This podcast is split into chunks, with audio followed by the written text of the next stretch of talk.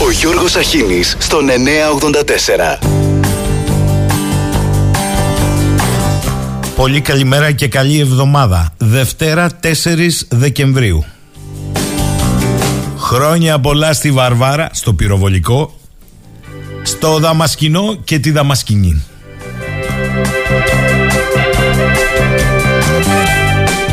Καλημέρα, καλημέρα από τη χώρα της Φεδράς Πορτοκαλέας. Τέτοια ηλαροτραγωδία ανταγωνισμού μεταξύ των πολιτικών αρχηγών δεν έχει ξαναματαδεί το σύμπαν. Ο ένας λανσάρει βιντεάκια στο TikTok με καπελάκι baguette και skateboard. Ο άλλος με το σύζυγό του κάνει δημόσια γενέθλια στο σκυλάκι τους. Αλλά από τα πραγματικά πιεστικά προβλήματα της κοινωνίας, στη φτηνή επικοινωνία στην εποχή της αποχάβνωσης, ένα καπέλο δρόμος. Θα μου πεις εντάξει μην τα θες και όλα δικά σου δεν είναι η μόνη. Απλά παιδιά από την ελκυστικότητα στη γελιότητα είναι ένα καπέλο δρόμος. Πώς το κάνουμε τώρα; Διότι σε μια εβδομάδα όπου στο τέλος της θα ανακαλύψουμε ότι αυτό δεν είναι καν καζάν καζάν αλλά πάρε και την πόρτα Όλοι περί άλλων τυρβάζουν. Να είναι μόνοι. Ακούω τους συνδικαλιστές π.χ. για τα 48 ώρα τα επαναλαμβανόμενα που έχει η ταρίφα πανελλαδικά. Οι ίδιοι συνδικαλιστές δεν είναι που ήθελαν να είναι υποψήφοι με το κόμμα που κυβερνά. Να πάνε να τα πούν στο κόμμα που κυβερνά. Άλλοι πάλι συνδικαλιστές μες στην ακρίβεια, την ανέργεια, την ανεργία, την ημιαπασχόληση, τις ελαστικές μορφές μεσοβδόμαδα στέλνουν την εργατική τάξη σε μπουζουκλερί. Αυτό κάνει το εργατικό κέντρο Ηρακλείου. Θα πάνε να διασκεδάσουν την ταξική πείνα στα μπουζούκια. Έμαθα ότι η πρόσκληση είναι 35 ευρώ. Όσο ένα καλό μεροκάματο, μπορεί να είναι και 32. Δηλαδή άμα βάλεις μια τετράδα 140 ευρουλάκια η φιάλη Κλείσαμε και εντωμεταξύ οι αλλαγές είναι κοσμογονικές. Το Ισραήλ βομβαρδίζει πια και νοτίως όλη τη Γάζα, όπου βρει, όπου κινείται και περικαλώς ανακοινώνει ότι έχει κάνει πάνω από 10.000 βομβαρδισμούς. Οι νεκροί έχουν ξεπεράσει 15.000.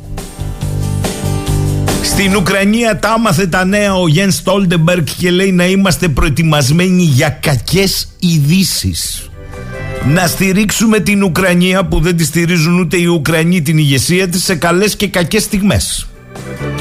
Δεν είναι λοιπόν ότι στην πατρίδα μας δεν καταλαβαίνουμε τον νέο κόσμο με τις αναδυόμενες διπλωματικές δυνάμεις και μένουμε νεοί στα δυτικά πρωτοσέλιδα τύπου Putin won.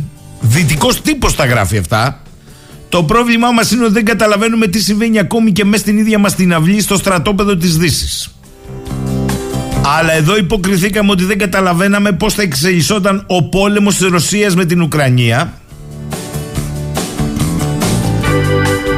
Να σας πω, ρεκόρ σημειώνει η τιμή του χρυσού. Ξεπέρασε το ιστορικό της υψηλό. Ξεπέρασε τα 2.100 δολάρια ανά ουγγιά. 31,1 γραμμάρια η ουγγιά καθώς λέει αρκετοί traders προεξοφλούν μείωση των επιτοκίων της Αμερικανικής Κεντρικής Τράπεζας. Αλλά όταν ανεβαίνει ο χρυσός, λένε οι παλιοί και καλά γνωρίζοντες, νέα κρίση έρχεται.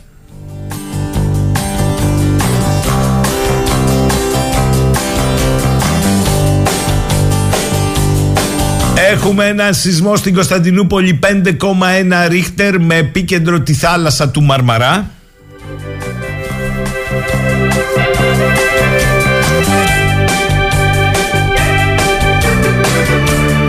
Και τι δεν έχουμε Έχουμε τις παζοκεφαλιές των τιμολογίων του ηλεκτρικού ρεύματος.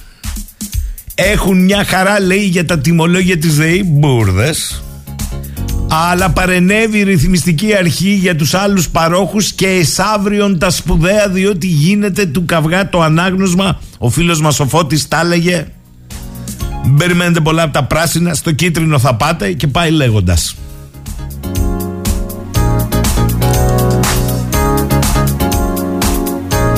Ο Σπύρος λέει καλημέρα όλα τα έχει ενδεκαμελή το όνομα της έλειπε Μια αγωνία ρε Σπύρο και εσύ. Καλημέρα στο Γιάννη στη Ρόδο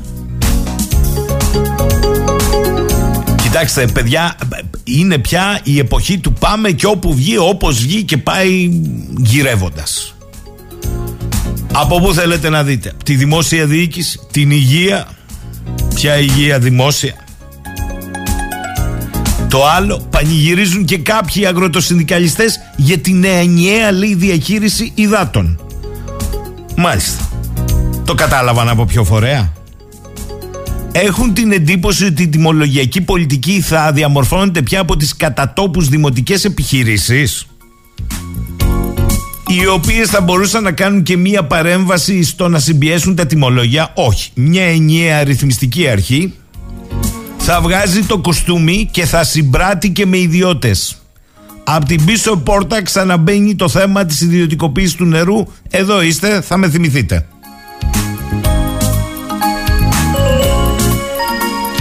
Καλημέρα στο φίλο το Βασίλη. Μου λέει με αυτές τις ρυθμίσεις του Φλωρίδη πάμε για τον χαμου... χαμουραμπί της ψηρούς. Περιμένετε, εγώ σας τα είπα και την προηγούμενη εβδομάδα, θα έχουμε στην πορεία της εβδομάδας αυτής αναλυτικά το θέμα. Καλημέρα, Τάκη μου, καλημέρα. Εντάξει, Τάκη, εντάξει, Σιριζέοι, είτε που έφυγαν είτε που έμειναν κτλ. Παιδιά, έχετε μπερδευτεί. Δεν κυβερνάνε οι Σιριζέοι. Αυτοί δεν κυβερνούνται ούτε μεταξύ τους. Ο ένας τρώει τον άλλον. Του πληρώνει, λέει ο κόσμος, για αντιπολίτευση κάθε μήνα και έχει κάνει το παξιμάδι του Κριτσίνια για να πληρώνονται, αν δεν κάνω λάθος. Μωρέ, μπράβο, Σάκη. Ακριβώς τα πει του ραφθινός στο στάρι. Τους άλλους πληρώνεις για να κυβερνάνε και βάζουν φόρους. Τι δεν κατάλαβες.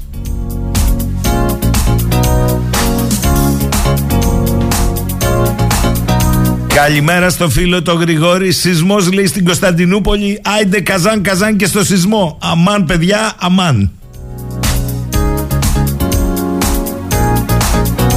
Άντε Παντελή πάμε ένα τραγούδι έτσι στην αρχή. Να ευθυμίσουμε ή να νταλκαδιαστούμε και επανερχόμαστε.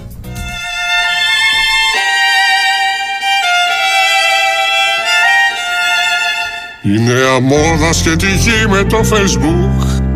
Είναι να στρώνουμε το σπίτι μας με κάλτσες. Τι χρειαζόμαστε κυλίμια και χαλιά. Πετάμε σόβρακα φανέλες στα κενά ξυπολιτή να μην πατάμε στα πλακάκια.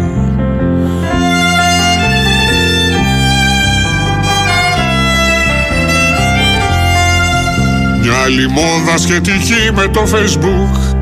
Είναι να τρώμε τις πατάτες μας καμένες. Και τα φασόλια και το τουρλού. Που να βρεθεί καιρός να βγουν από τη φριτέζα όταν οι μέχτοι που είναι πλήκτρα συνεχώς στο κινητό. Οι δε με like ασχολούνται όλη μέρα. Γονείς παιδιά εγκλωβισμένοι στο facebook. Υπνοτισμένοι τριγυρνούνε μες στο σπίτι Αφήνοντας όλα τα φώτα ανοιχτά. Που θα βρεθούν λεφτά η ΔΕΗ να πληρωθεί με την εφεύρεση το ρυθμιζόμενο χρέος έως τον πόπο Μια άλλη τρέλα που πηγάζει από το facebook. Είναι η σιωπή που βασιλεύει μες στο σπίτι. Με εξαιρέσεις τσιριγμάτων βιωτήτων Υπάρχει δίγημα του ΠΟΕ η σιωπή. Το πιο σκληρό βασανιστήριο του κόσμου Μια ιστορία μου θυμίζει το facebook Που μου τη λέγανε παλιά. Προκρίσε ως τη μάνη Σε Γερμανούς τα σπίτια τους ολόκληρα χωριά. Για λίγα ευρώ πουλήσανε Αδούλωτοι στον πόλεμο μανιάτες Ποιος το περίμενε λοιπόν το facebook Την νεολαία τόσο εύκολα να πείσει Να καταφέρει αριστερούς, κεντρώους, δεξιούς και αναρχικούς Σε ομοιόμορφο μοντέλο να τη λήξει. Μην αφήνει τα παιδιά ούτε να μπουκ Να επιθυμούν πριν κοιμηθούν να διαβάσουν Και μόνα έντυπα εκτός σχολείου και facebook Που τα ζητούνε και εμβριθώς τα μελετούν Είναι μονάχα τα δελτία των στοιχημάτων. Και ανακύπτει και ένα θέμα σοβαρό Που αν δεν το λύσουμε ασχημά θα εκπλαγούμε. Χωρίς καιρό να ακούσουν να διαβάσουν πως Δεν θα αγκαστρώσουν, δεν θα αγκαστρωθούν Και το κυριότερο αρρώστιες πως δεν θα κολλήσουν.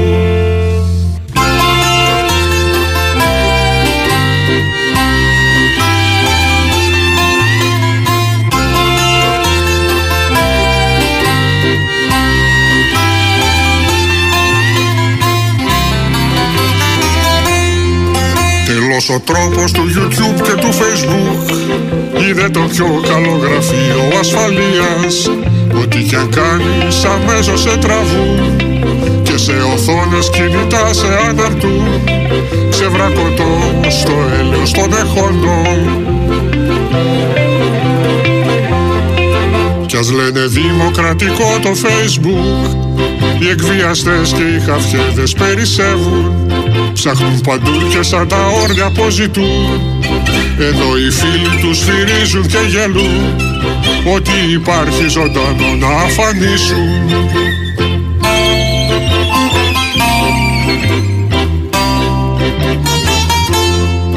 Μα έλα που σ' αυτόν του κόβει τον καιρό Με τα μούτρα κρεμασμένα Με τις έπες αδιανές Περπατούμε μες στους δρόμους Μέχνες και με συλλογές Ίσως αυτό το facebook είναι μια κάποια λύση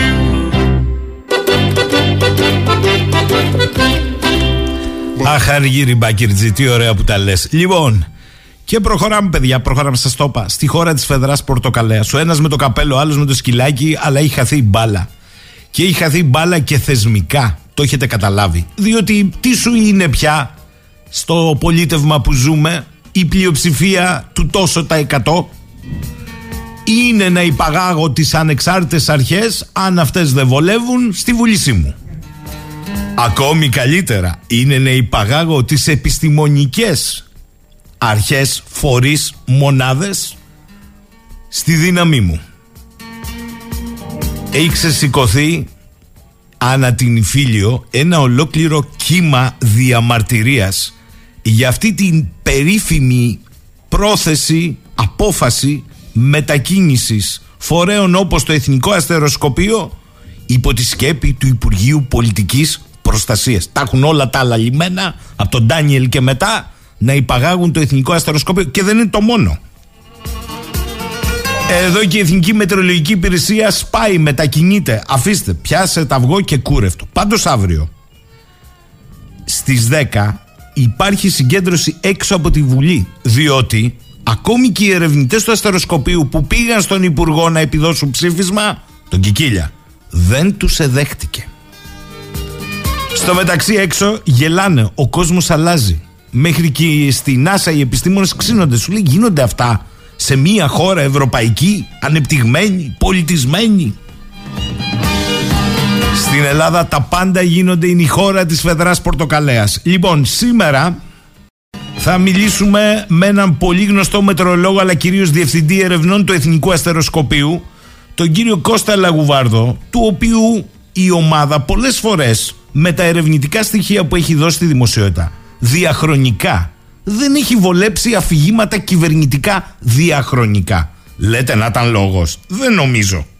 Καλημέρα κύριε Λαγουβάρδο. Καλή σας ημέρα και σε εκείνη και καλή εβδομάδα. Σας ευχαριστώ για την πρόσκληση. Και εγώ για την αποδοχή. Μήπως έχετε ενοχλήσει διαχρονικά ως φορέας την εκάστοτε κυβέρνηση και το έχετε παραξηλώσει με κάποιο τρόπο; Πρέπει και εσείς όπως άλλες ανεξάρτητες αρχές κάπου να υπαχθείτε. Κοιτάξτε, εμείς πάντα παρουσιάζουμε τα επιστημονικά δεδομένα που έχουμε στη διάθεσή μας, τα οποία δείχνουν την αλήθεια, γιατί αυτό είναι η επιστήμη και τα στοιχεία, που και πέραν σε κάποιο δεν αρέσουν, δυστυχώς δεν μπορούμε να κάνουμε κάτι. Mm. Εμείς πάντα αυτό που θέλουμε να κάνουμε, κύριε Σαχίνη, και το ξέρετε, έχουμε μιλήσει και στο παρελθόν, είναι να λέμε τι μπορούμε να κάνουμε, τι η επιστήμη μπορεί να προσφέρει στο δικό μας κομμάτι, στην περίπτωση στην καλύτερη πρόγνωση και παρατήρηση των έντονων καιρικών φαινομένων και στην προστασία από αυτά. Και είμαστε πάντα στη διάθεση να συνεισφέρουμε σε αυτό, αλλά όχι με τον τρόπο τον οποίο δρομολογείτε και ξεκινήσετε με, το, με την εισαγωγή σας να περιγράφετε. Τι στην πραγματικότητα συμβαίνει εδώ, κύριε Λαγουβάρδο; Δεν γνωρίζω. Εγώ αντιλαμβάνομαι την αγωνία του Υπουργείου, ενός Υπουργείου να θέλει να έχει στην διάθεσή του όλα τα καλύτερα στοιχεία για να κάνει καλύτερα τη δουλειά του. Και αυτό μπορεί να γίνει πάρα πολύ εύκολα μέσω μνημονίου συνεργασίας, στο κάτω-κάτω και το στοσκοπείο νομικό πρόσωπο δημοσίου δικαίου. Είναι δημόσιο φορέας είναι, ο οποίο κάλλιστα μπορεί να συνεισφέρει με ε, τα εργαλεία τα οποία αναπτύσσει ως αποτέλεσμα της έρευνας της οποίας κάνει. Αυτό δεν πρέπει να ξεχνάμε και μάλλον αυτό ξεχνιέται.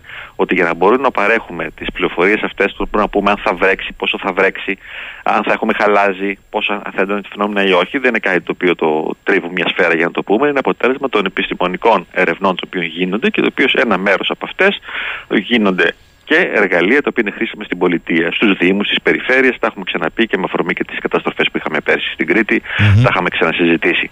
Επομένως, εμείς είμαστε πάντα στη διάθεση να βοηθήσουμε, αλλά με έναν τρόπο συντεταγμένο, καλό ώστε να μπορέσει να εξασφαλίζει τη λειτουργία μας, ώστε να μπορεί απρόσκοπτα και ελεύθερα η έρευνα να γίνεται και αυτή η έρευνα στο όπου μπορεί να μετουσιώνεται σε κάτι το οποίο είναι χρήσιμο για την πολιτεία και τις αρχές.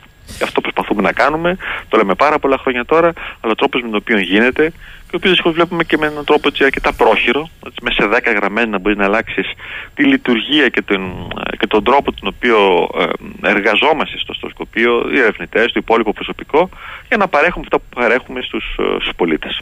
Βλέπω κύριε Λαγουβάρδο, και δεν θέλω να το περιορίσω βεβαίως εσείς για το αστροσκοπείο μιλάτε, αλλά βλέπω ότι αυτή η παρέμβαση πάει, φτάνει να σπάει ακόμη και την Εθνική Μετεωρολογική Υπηρεσία. Δηλαδή, εδώ φαίνεται ότι είναι μια συνολική αναδιευθέτηση. Και θέλω, επειδή το θίξατε, το κομμάτι της έρευνας έχει πάει στο ράφι, με συγχωρείτε, αυτό καταλαβαίνω. Αυτό που ενδιαφέρει είναι η υπαγωγή στο Υπουργείο για να δίνεται χέρι με χέρι, θα το δούμε αυτό, χέρι με χέρι τις προγνώσεις ή τις εκτιμήσεις, δεν ξέρω. Αλλά για την έρευνα κουβέντα δεν γίνεται. Ακριβώς. Και όχι να το κάνουμε. Προφανώς να συνεργαστούμε και να το κάνουμε χέρι με χέρι. Υπάρχει και ένα μεγάλο πρόβλημα και στη Μητρολογική Υπηρεσία, παρόλο που δεν είμαι εκεί ως πολίτης, αλλά και ως ε, γνώση mm-hmm. του αντικειμένου. Και εκεί η προσέγγιση η οποία έχει προταθεί και πάει για ψήφιση δεν είναι η βέλτιστη. Ε, θέλει και εκεί πολύ μεγάλες αλλαγές ώστε να μπορέσουμε να αντιπεξέλθει και η Μητρολογική Υπηρεσία και το στεροσκοπείο στις λειτουργίες που κάνει αυτή τη στιγμή. Ε, Προφανώς να καθίσουμε χέρι με χέρι και αυτό το, δεν, έχει, δεν είχαμε ποτέ αντίρρηση να το κάνουμε, αλλά σεβόμενε τις ε, διαδικασίες και τους τρόπους που λειτουργεί ο κάθε φορέας και νομίζω το κάνει επιτυχημένα μέχρι τώρα. Άρα ούτε έρευνα... διαφωνίες μεγάλες είχαμε, ούτε ε, τσακωμούς, ούτε που έχουμε δει σε κάποιες άλλες επιστήμες, ευτυχώς. Εμείς ως μετεωρολόγοι από όλους τους φορείς προσπαθούμε να κάνουμε το καλύτερο. Άρα η έρευνα εδώ πέρα είναι ένα κομμάτι ε, το οποίο θολώνει ως τοπίο πια. Ακριβώς, βεβαίως θολώνει. Και θολώνει πολύ περισσότερο δε αν σκεφτείτε το στοσκοπείο. Δεν έχει μόνο πρόγνωση καιρού ή παρατηρήσεις καιρού, έχει και πολλές άλλες ειδικότητες. Και μάλιστα είναι και πολυπληθέστερες από την δική μας ομάδα για παράδειγμα που ασχολείται με αυτό. Σωστά δεν έχει καμία σχέση με την πολιτική προστασία. Τι έχουν οι αστρονόμοι και όλο το δυνατό κομμάτι που έχουν, τηλεπισκόπηση, παρακολούθηση των πλανητών, των δυστημικών καταιγίδων, ε, πολλά κομμάτια που έχουν να κάνουν με τη γεωλογία. Ακόμα και στο δικό μας Ινστιτούτο, κύριε Σαχίνη, υπάρχουν άνθρωποι που ασχολούνται με την ενεργειακή εξοικονόμηση στα κτίρια και πολλά άλλα θέματα τα οποία δεν είναι πολιτική προστασία. Επομένως, το Σκοπείο δεν είναι ίσον πολιτική προστασία. Το Σκοπείο είναι ερευνητικό κέντρο, ένα μικρό τμήμα του οποίου κάνει και κάτι που εκτιμώ ότι είναι χρήσιμο και καμία αντίρρηση να αξιοποιηθεί. Αυτό θέλουμε κι εμείς. Mm-hmm. Αλλά δεν μπορεί να μετακινείς μια ολόκληρη υπηρεσία που έχει 150-60 ερευνητές, άλλους 80 υπόλοιπους εργαζομένους και περίπου 250 συμβασιούχους, νέους επιστήμονες οι οποίοι μένουν στη χώρα μας, δεν φεύγουν, πληρώνονται από προγράμματα τα οποία με κόπο φέρουμε. Γιατί αυτοί οι άνθρωποι πληρώνονται, δεν πληρώνονται τον τακτικό προπολογισμό, πληρώνονται από προγράμματα από ερευνητές του σκοπίου μέσω ανταγωνιστικών διαδικασιών, είτε από την Ευρώπη, είτε από την Ελλάδα, είτε από ιδιωτικούς φορείς, φέρνουν ώστε να μπορούμε να έχουμε στις, ε, στην, ε, να συνεργαζόμαστε με του ανθρώπους. Εμείς, για παράδειγμα, στην μονάδα Μέτεο, στο, στην οποία ε, δουλεύω, είμαστε τρεις ερευνητές οι οποίοι ασχολούμαι στο αντικείμενο και οι υπόλοιπα 14 άτομα είναι συμβασιούχοι, οι οποίοι δουλεύουν από προγράμματα και μάλιστα αρκετά χρόνια πολύ, ώστε να μπορούμε να παρέχουμε αυτό που παρέχουμε. Ε, αυτό θα κινδυνεύσει πάρα πολύ με τον τρόπο που περιγράφεται. Πώς θα γίνεται από την, μετά την ψήφιση του νόμου από την 1η Ιανουαρίου, αν όποτε ακριβώς θα ισχύσουν αυτές οι αλλαγές. Θα δημιουργήσουν τεράστιες αλλαγές, θα μας παιδέψουν, θα μας ε, εμποδίσουν από το έργο μας. Ήδη δεν σας κρύβω, τις τελευταίες εβδομάδες κρυόμαστε σχεδόν αποκλειστικά το πώς θα αλλάξουμε αυτό το πράγμα. Και αφήνει στην άκρη αυτό που πρέπει να κάνει, στην έρευνά σου. και την έρευνα που είναι απαραίτητη για να μπορέσει να οδηγήσει τι υπηρεσίες τι οποίες απολαμβάνουν οι πολίτες, απολαμβάνουν οι, οι, οι Δήμοι, οι Περιφέρειες, το Υπουργείο, οι αρχές.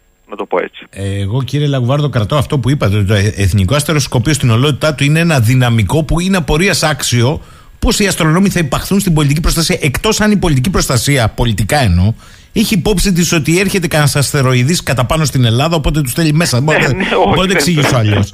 Ε, όχι, δεν ισχύει κάτι τέτοιο ε, προφανώς. Είναι πραγματικά έτσι θλιβερό να, να αντιμετωπίζεις αυτό τον τρόπο. Θέλει την εργασία γιατί κάτι πιστεύεις και το είπε και ο Υπουργός μιλώντας στη Επιτροπή του Βουλίου ότι είναι χρήσιμα πράγματα στο στεροσκοπείο και χαιρόμαστε που το αναγνωρίζει. Αυτό που μπορεί να γίνει πάρα πολύ εύκολο να γίνεται αυτή η τεράστια αναστάτωση. Μισό λεπτό τώρα. Εδώ φτάνετε στην καρδιά. Εάν υπάρχει θέμα που υπάρχει θέμα γραφειοκρατία στο Υπουργείο, θα το επιλύσει τη γραφειοκρατία ή την ακινησία εντάσσοντας στο δυναμικό του έναν φορέα, εγώ θα το πω, που πετάει. Και γιατί το λέω αυτό; Διότι τα τρία τελευταία χρόνια σε μια σειρά ζητημάτων πλημμυρών και όχι θυμάμαι ότι όταν βγαίνατε και στην Κρήτη και στη Θεσσαλία και παντού εδώ λέγατε ότι επί μία εβδομάδα δεν βρίσκατε στο Υπουργείο ποιος θα παραλάβει αυτά που κοινώς εσείς τα κοινοποιούσατε και πέρα βρέχει. Ξαφνικά τώρα τους έπιασε πρεμούρα. Ε, Εμείς πάντα θα κοινοποιούσαμε μέσω της ιστοσελίδας μας και κυρίως από το μέτρο να ενημερώνεται οι πολίτες και οι αρχές όπως θέλουν. Δεν είμαστε μέσα σε αυτή την θεσμική, αν θέλετε, ε, λειτουργία ώστε να παρέχονται επίσημα αυτές οι προγνώσει ή παρατηρήσεις που έχουμε. Χρησιμοποιούνται βέβαια ατύπως και είπαμε αυτό το πράγμα να λυθεί. Και μπορεί να λυθεί πάλι, κάλλιστα, μπορεί να έρθει το οποιοδήποτε Υπουργείο ενδιαφέρεται, συγκεκριμένα το Υπουργείο Πολιτικής Προστασίας στο Σκοπείο και να πει: Έχετε πέντε πράγματα τα οποία κάνετε και τα θεωρώ χρήσιμα για τη λειτουργία μου, σα παρακαλώ να κάνουμε μια συμφωνία να τα παίρνουμε. Πάρα πολύ απλό. Mm-hmm. Σε τρεις σελίδες ενός μνημονίου θα κάναμε αυτή τη διαδικασία ώστε να παίρνουν όλες τις πληροφορίες που θέλουν, να έχουν ανθρώπους από εμάς να μπορούν όταν υπάρχει κάτι πολύ έντονο να πούν τη γνώμη τους. Όλα αυτά τα πράγματα μπορούν να γίνουν απλά και όμορφα, χωρίς να γίνεται αυτή η τεράστια αναστάτωση, η οποία δημιουργεί προβλήματα, θα δημιουργήσει προβλήματα και δημιουργεί ήδη προβλήματα στη λειτουργία του, του αστεροσκοπίου.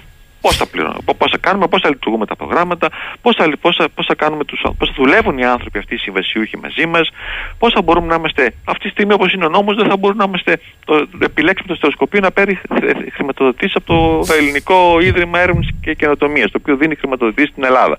Και απευθύνεται, λέει, αυτή τη στιγμή στα πανεπιστήμια και στα ερευνητικά κέντρα που υπάγονται στη Γενική Γραμματεία Έρευνας. Εμείς σε μερικέ μέρες δεν θα υπαγόμαστε. Τόσο ωραία. Με ρωτάει εδώ πέρα ένας φίλος από το Southampton, ο φίλος μου ο Κούλη, λέει Καλημέρα, λέει στον κύριο Λαγουβάρδο. Δηλαδή, κύριε Λαγουβάρδε, λέει, αυτή την ενέργεια πώς την ερμηνεύετε, έγινε από κάποιους τεχνοκράτες που προφανώς δεν έχουν ιδέα τι κάνουν, ή μήπως ήθελαν να διευθετήσουν άλλα θέματα και σας πήρε και εσά η μπάλα; Έχετε μια εξήγηση γιατί γίνεται αυτό, ή μήπως ήσασταν, λέει, ενοχλητικοί τόσο καιρό επειδή κάνατε διαπιστώσεις που χαλάγαν τη σούπα; Πιθανόν και αυτό, αλλά εσεί είπα εμείς ότι οι διαπιστώσεις κάνουμε τι βασίζουμε πάνω στα επιστημονικά στοιχεία. Και είναι χρέος μας και άλλωστε το λέει και το Σύνταγμα το ίδιο, ότι η έρευνα και οι ερευνητές θα πρέπει να λένε ελεύθερα τη γνώμη τους για αυτό που, ε, που, που πιστεύουν και ε, βασίζεται βέβαια έτσι, στα επιστημονικά στοιχεία. Δεν μπορούμε να λέμε mm. ότι θέλουμε το κεφάλι μας και προφανώς αυτό κάνουμε.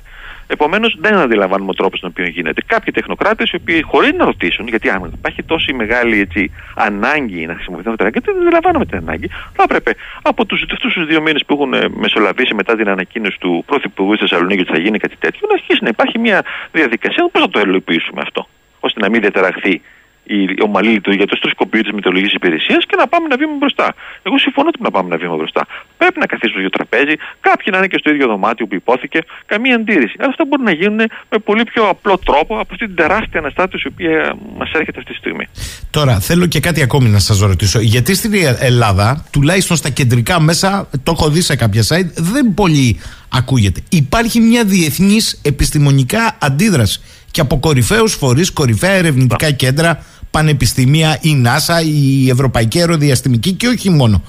Εδώ πώς το αντιμετωπίζουν οι συνάδελφοί σας στο εξωτερικό οι επιστήμονες; Ε, Όπως είπατε και εσείς στην αρχή, απορούν. Πώς γίνεται αυτό; Κανένα στεροσκοπείο, κανένα ερευνητικό κέντρο δεν υπάρχει σε ένα Υπουργείο Πολιτικής Προστασίας. Όλα τα, τα στεροσκοπεία, τα ερευνητικά κέντρα να τα πω, που είναι και το σκοπείο ερευνητικό κέντρο, υπάρχουν στα Υπουργεία Παιδείας, αντίστοιχα Υπουργεία Έρευνας όπου υπάρχουν, τώρα δεν υπάρχουν, γιατί και σε άλλα Υπουργεία όπως είμαστε αυτή τη στιγμή στο Υπουργείο Ανάπτυξης. Κακώς βέβαια, αλλά τέλος πάντων τουλάχιστον έχει εξασφαλιστεί λειτουργία. Κάτω από το Υπουργείο Ανάπτυξης και τη Γενική Γραμματεία Έρευνας είναι όλα τα ερευνητικά κέντρα της χώρας. Το ΙΤΕ, ο Δημόκριτος, το Ελληνικό Κέντρο Θαλασσίων Ερευνών, το στεροσκοπείο. Και ξαφνικά αποσπάς ένα από αυτά, το στεροσκοπείο, και το πας κάπου αλλού, μόνο του. αυτό ανισχύει και, τους υπόλοι, και τα υπόλοιπα ερευνητικά κέντρα. Γι' αυτό και στην ε, διαδήλωση που θα κάνουμε αύριο μπροστά στη Βουλή mm. θα έρθουν και συνάδελφοι από άλλα ερευνητικά κέντρα γιατί φοβούνται που θα έρθει και η σειρά τους. Δηλαδή σιγά σιγά θα σπάσει αυτό που λέμε ερευνητικός ιστός στι χώρε και ο καθένας αναλόγως στο αντικειμένο του θα πάει κάπου αλλού. Με αυτή τη λογική μπορούμε να πάρουμε και τα γεωλογικά τμήματα τα πανεπιστήμια και τα πούμε αυτά στην πολιτική προστασία. Γιατί κάνουν, κάποιοι από αυτούς κάνουν σεισμούς. Έτσι δεν το κάνουμε όμως και ορθώς δεν το κάνουμε. Αχ, ε, Πραγματικά ε, μας παιδεύουν, να το πω έτσι, το λέω ξεκάθαρα, δηλαδή και μας στενα, με στεναχωρεί αυτό το πράγμα, γιατί μπορείς να υπάρχει μια πολύ εύκολη και αποδοτική λύση ώστε να συντελέσουμε όλοι στη λύση του προβλήματος, που είναι οι φυσικές καταστροφές, που οι οποίες αυξάνονται λόγω της κλιματικής αλλαγής και η έντασή τους και η συχνότητά τους. Λοιπόν, σε αυτό το τεράστιο πρόβλημα το κάνουμε με κάποιες λύσεις οι οποίες είναι. Ε, δεν, θα δεν θα, θα δημιουργήσουν προβλήματα και δεν θα λύσουν το πρόβλημα το οποίο υποτίθεται πάνε να λύσουν. Ε, αισθάνομαι, κύριε Λαγουβάρου, το λέω εγώ, όχι εσείς, ότι εδώ το πράγμα έχει μια πολιτική στόχευση. Δηλαδή να τεθούν όλα υποπλήρη έλεγχο, ούτως ώστε οι απαντήσεις που θα δίνονται να είναι το απολύτω ελέγχου. Και επειδή ζούμε σε μια εποχή του πάμε και όπου βγει, κοιτάξτε, έγινε η πλημμύρη στη Θεσσαλία. Ωραία. Άρχισε το πακέτο των αποζημιώσεων. Ε, και τι έγινε, δεν βαριέσαι. Κάποιοι θα πάρουν, κάποιοι δεν θα πάρουν. Κάποιοι έχουν πάρει με απευθείας ανάθεση τα υδραυλικά τις υδραυλικές μελέτες και κυρίως ξένοι χάθηκαν τα δικά μας ε, μελετητικά και ερευνητικά κέντρα να κάνουν μελέτες. Εδώ στην Κρήτη υπάρχει μελέτη υδραυλικών συστημάτων και θα έρθουν οι Ολλανδοί ξανά να τη δούνε.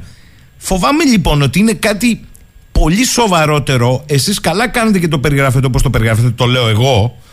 Όταν βλέπω 5.000 ερευνητές πανεπιστημιακούς εκτός Ελλάδας να διαμαρτύρονται για αυτό που γίνεται κάτω από ένα κείμενο υπογραφών που βγάλαν οι ερευνητές, κάτι δεν πάει καλά. Δεν μπορεί δηλαδή όλοι οι άλλοι να έχουν ανακαλύψει τον τροχό και εμείς ακόμη να τον ψάχνουμε. Μα υπάρχει Εθνικό Συμβούλιο Έρευνας, το οποίο το διορίζεται από την, ε, επιλέγεται από την κυβέρνηση για να, για να υποστηρίζει και να δίνει το σχεδιασμό για το πώς είναι έρευνα στη χώρα μας και η οποία διαφωνεί κάθετα. Και μάλιστα σήμερα στη Βουλή, στην αντίστοιχη επιτροπή, θα μιλήσει κάποιο πρόεδρος ή κάποιο άλλο από το μέρο του Εθνικού Συμβουλίου Έρευνας. Όλοι είναι εναντίον αυτής της λύσης. Όλοι συμφωνούμε ότι πρέπει να υπάρξει μια συνεργασία το θέλουμε όλοι, αλλά μπορεί να γίνει το επαναλαμβάνω με έναν πολύ απλό και πολύ πιο γρήγορο τρόπο χωρίς να δημιουργήσει αναστάτωση. Και όταν δημιουργήσει αναστάτωση στους φορείς, το αποτέλεσμα και το παραγόμενο έργο αυτών των φορέων θα πάει πίσω. Είναι ξεκάθαρο αυτό. Ε... Θα πάει πίσω. Αν εμείς ασχολούμαστε αυτή τη στιγμή με το πώς θα μπορούμε από την 1η Ιανουαρίου να συμμετέχουμε σε προγράμματα, να πληρώνουμε τους ανθρώπους μας, να μπορούμε να κάνουμε την έρευνά μας ελεύθερα και απρόσκοπτα, θα προφανώς είναι μια τροχοπέδη στη δουλειά την επιστημονική την οποία κάνουμε. Θέλω να ακούσετε ε, το σκεπτικό που μου έστειλε ένας ε, καλός φίλος της εκπομπής, συνομιλητής συχνά πυκνά για άλλα ζητήματα, ο κύριος Κώστας ε, Πικραμένος, ε, ο οποίος μου λέει: Πείτε στον κύριο Λαγουβάρδο ότι το αστεροσκοπείο τελικώ μπορεί να το θέλουν, ακούστε το αυτό, στο Υπουργείο Πολιτικής Προστασίας, γιατί από πίσω είναι το πρόγραμμα Αιγής. Τα λεφτά δηλαδή και θέλουν ένα μανδύα. Δεν εξηγείται διαφορετικά η παγωγή αστεροσκοπίου στο Υπουργείο Πολιτικής Προστασίας. Το ΕΓΙΣ όμως είναι μια λογική, λέει, εξήγηση. Θα μπορούσε είναι ένα θα μπορούσαμε να βοηθήσουμε, κύριε Σαχίνη. Ε, Εσείς θα μπορούσατε να βοηθήσετε. Προφανώς θα μπορούσαμε να βοηθήσουμε. Πρέπει να υπαχθούμε όλοι σε, σε ένα Υπουργείο για να πέντε στελέχη του αστεροσκοπείου τους συγκεκριμένη περίπτωση να βοηθήσουν σε αυτό το πρόγραμμα. Προφανώς μπορούμε να το κάνουμε και θέλουμε να το κάνουμε. Το πρόγραμμα Υγεία περιλαμβάνει για παράδειγμα την αγορά νέων μετεωρολογικών σταθμών. Εμείς έχουμε δει ένα μεγάλο δίκτυο 500 σταθμών και με χαρά θα μπορούσαμε. Ε, Πώς θα το διεκδικήσετε από μόνοι σας να, να ενδυναμώσετε το δίκτυο, θα υπαχθεί το δίκτυο. Δεν καταλάβατε τι γίνεται εδώ. Ναι, προφανώς. Ναι, όλα αυτά όμως θα δημιουργήσουν αναστατώσεις. Εμείς δεν έχουμε αντιρρήσει. Το δίκτυο δημόσιο είναι. Και επομένως να, ε, να υπαχθεί, αλλά θα πρέπει να λυθούν κάποια ζητήματα της λειτουργίας του που αυτή τη στιγμή γίνεται με ίδιους πόρους. Δεν χρηματοδοτούμεθα δυστυχώς από, από το κράτος για να λειτουργούμε αυτό το δίκτυο. Το κάναμε γιατί είχαμε μια ανάγκη να έχουμε καλές μετρήσεις τόσο για προειδοποίηση όσο και αποτίμηση των, των καταστροφών. Έχουμε 60 σταθμούς στην Κρήτη, για παράδειγμα, αυτή τη στιγμή. Πολλοί από αυτούς είναι συνεργασία με Δήμους που κατάλαβαν την, την, την ανάγκη να υπάρχουν πυκνές μετρήσεις για να βλέπουν τι γίνεται όταν έχουν μια, ένα, ένα γεγονός και φυσικά να μπορούν να κάνουν και μια αποτίμηση μετά να δικαιολογήσουν ότι συνέβη. Απολύτως λογικό. Σιγά μην πάρετε εσείς, θα το πω όπως το λέει ο λαός, τα μπικικίνια. Θα, θα μαζευτούν να πάνε σε συγκεκριμένες τσέπες. Ακούστε, λέει ο Κώστας εδώ. Κύριε Λαγουβάρδο, καλημέρα. Σας παρακαλώ πολύ, λέει, θίξτε και το πρόβλημα υποχρηματοδότησης έρευνας με διδακτορικό αστροφυσική Παλεύουμε, συνεχίζουμε να κάνουμε αυτό που σπουδάσαμε και αγαπάμε, αντιμετωπιζόμαστε σαν ζητιάνοι και είμαστε μονίμως σε καθεστώς εργασιακής ανασφάλειας. Προφανώς. Γιατί όλα αυτά τα παιδιά τα οποία τελειώνουν το διδακτορικό τους και δουλεύουν σε εμάς είναι σε ανασφάλεια. Σας είπα, εμείς έχουμε 14 ανθρώπους που δουλεύουν μαζί μας. Αν αυτοί οι άνθρωποι, αν εμείς ως ερευνητές, οι λίγοι ερευνητές που είμαστε, δεν μπορούμε να φέρουμε χρηματοδοτήσεις για να πληρώνουμε αυτούς τους ανθρώπους, οι άνθρωποι δεν θα έχουν δουλειά αύριο και θα φύγουν στο εξωτερικό. Αυτό λοιπόν πρέπει να αντιληφθούμε. Ότι για να να κάνουμε σωστά τη δουλειά μας και να κρατήσουμε αυτού τους ανθρώπους στη χώρας μας, γιατί την έχουμε ανάγκη, ένα από τα τεράστια προβλήματα που θα αντιμετωπίσει η χώρα μας είναι αυτή η λοιπόν. απουσία εξειδικευμένου προσωπικού. Το βλέπουμε στους γιατρούς, το βλέπουμε σε τόσες άλλες άλλους τομείς. Μην το κάνουμε και στην έρευνα, θα είναι κρίμα. Κώστας Λαγουάρδος, θέλω να τον ευχαριστήσω. Εδώ είμαστε, θα το παρακολουθούμε στενά και καλή επιτυχία αύριο στην κινητοποίηση. Ευχαριστώ πολύ, ευχαριστούμε πολύ κύριε Να είστε καλά. Καλημέρα, καλημέρα. Καλημέρα κύριε Πικραμένε. Καλημέρα κύριε Σαχίνη. Καταλάβατε που πάνε τα λεφτά έτσι; Τι εννοείτε; Ε, τι εννοώ, το έχουμε πει. Το ΕΓΙΣ είναι 1,1 δισεκατομμύρια. Προβλέπεται μεταξύ άλλων μέσα στα κεντρικά της πολιτικής προστασίας στην Αθήνα, στο Υπουργείο δηλαδή, να φτιαχτεί το super duper high tech κέντρο επιχειρήσεων, να φτιαχτούν άλλα 13 περιφερειακά super duper και ακόμα σε 60 μητροπολιτικούς δήμους σε όλη την Ελλάδα άλλα super duper. Μαζί με αυτά υπάρχουν βέβαια και πυροσβεστικά οχήματα και 4x4 και γραφεία και τηλεοράσεις και υπολογιστές και walkie-talkie και αυτά που είπε πριν ο κύριος από το αστεροσκοπείο. Είναι η σταθμή η μετεωρολογική διότι αυτή τη στιγμή η ΕΜΗ μπορεί να σου πει πόσο θα βρέξει, πού θα βρέξει, πότε θα βρέξει, αλλά δεν μπορεί να σου πει αν θα είναι δυτικά ή ανατολικά του Ηρακλείου, θα σου πει κεντρική Κρήτη. Αυτό λοιπόν που θέλουν είναι να αγοράσουν μηχανήματα για να μπορούν μέσα σε 24 ώρες να στείλουν σήμα στην πολιτική προστασία και να πούνε ότι υπάρχει περίπτωση να πλημμυρίσει π.χ. η καρδίτσα. Δηλαδή πολύ τοπική πρόβλεψη. Αυτό λοιπόν το πακέτο προβλέπεται στο ΕΓΙΣ, σε ειδικό κωδικό κονδύλι. Καλά, καλά. Αν λοιπόν το καλά. οποίο μπει πολιτική προστασία, το κουμπαρά θα τον έχει όλο η πολιτική προστασία. Απλά τα πράγματα. Α, μάλιστα. Ε, και μετά βεβαίως 112 και καθαρίσαμε. Ε, γιατί αυτό θα είναι. 112 βοήθα Παναγιά, αλλά μιλάμε τώρα για σταθμούς μετεωρολογικούς οι οποίοι κοστίζουν. Είναι και αυτοί high tech super duper. Δεν μιλάμε τώρα για 4, 5, 6 εκατομμύρια. Δεν γίνεται γι' αυτό η δουλειά. Άρα λέτε ότι από πίσω είναι ε, κυρίως χρηματικό το αυτό που διακυβεύεται εδώ; Η διαχείριση, διότι αν μπορέσουμε και πάρουμε το αστεροσκοπείο, το αστεροσκοπείο, αν θέλετε, είναι από τα καλύτερα ερευνητικά κέντρα στην Ελλάδα. Λοιπόν, καταλαβαίνετε τι σημαίνει χρήματα από το Ταμείο Ανάκαψης, χρήματα από άλλους ευρωπαϊκούς κουμπαράδες, το ΕΓΙΣ, δεν είναι θέμα δηλαδή του Κικίλια ή του τάδε υπουργού. Είναι θέμα για αυτούς που βρίσκονται από κάτω. Είτε αυτό λέγεται πυροσβεστική, είτε λέγεται γραφειοκρατία Υπουργείου Πολιτικής Προστασίας. Λοιπόν, υπάρχουν αυτά σε PDF όποιος θέλει μπορεί να ψάξει στο civilprotection.gr να δει τι προβλέπεται για τα συγκεκριμένα έργα του αστεροσκοπίου και για ποιο λόγο θέλουν να το έχουν υπό την εποπτεία τους. Αυτό ξέρετε από μόνο του δεν είναι κακό. Μην προσπαθούμε τώρα να κάνουμε κυνήγι μαγισσών.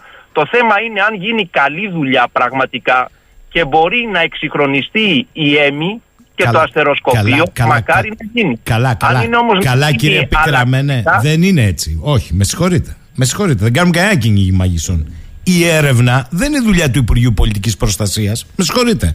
Τα ερευνητικά προγράμματα θα είναι κουκουρούκου μανταλάκια. Διότι τα λεφτά, το ξέρουμε πώς λειτουργεί, θα πηγαίνουν στις τρύπες. Αυτό θα γίνεται. Άρα έρευνα πάπα.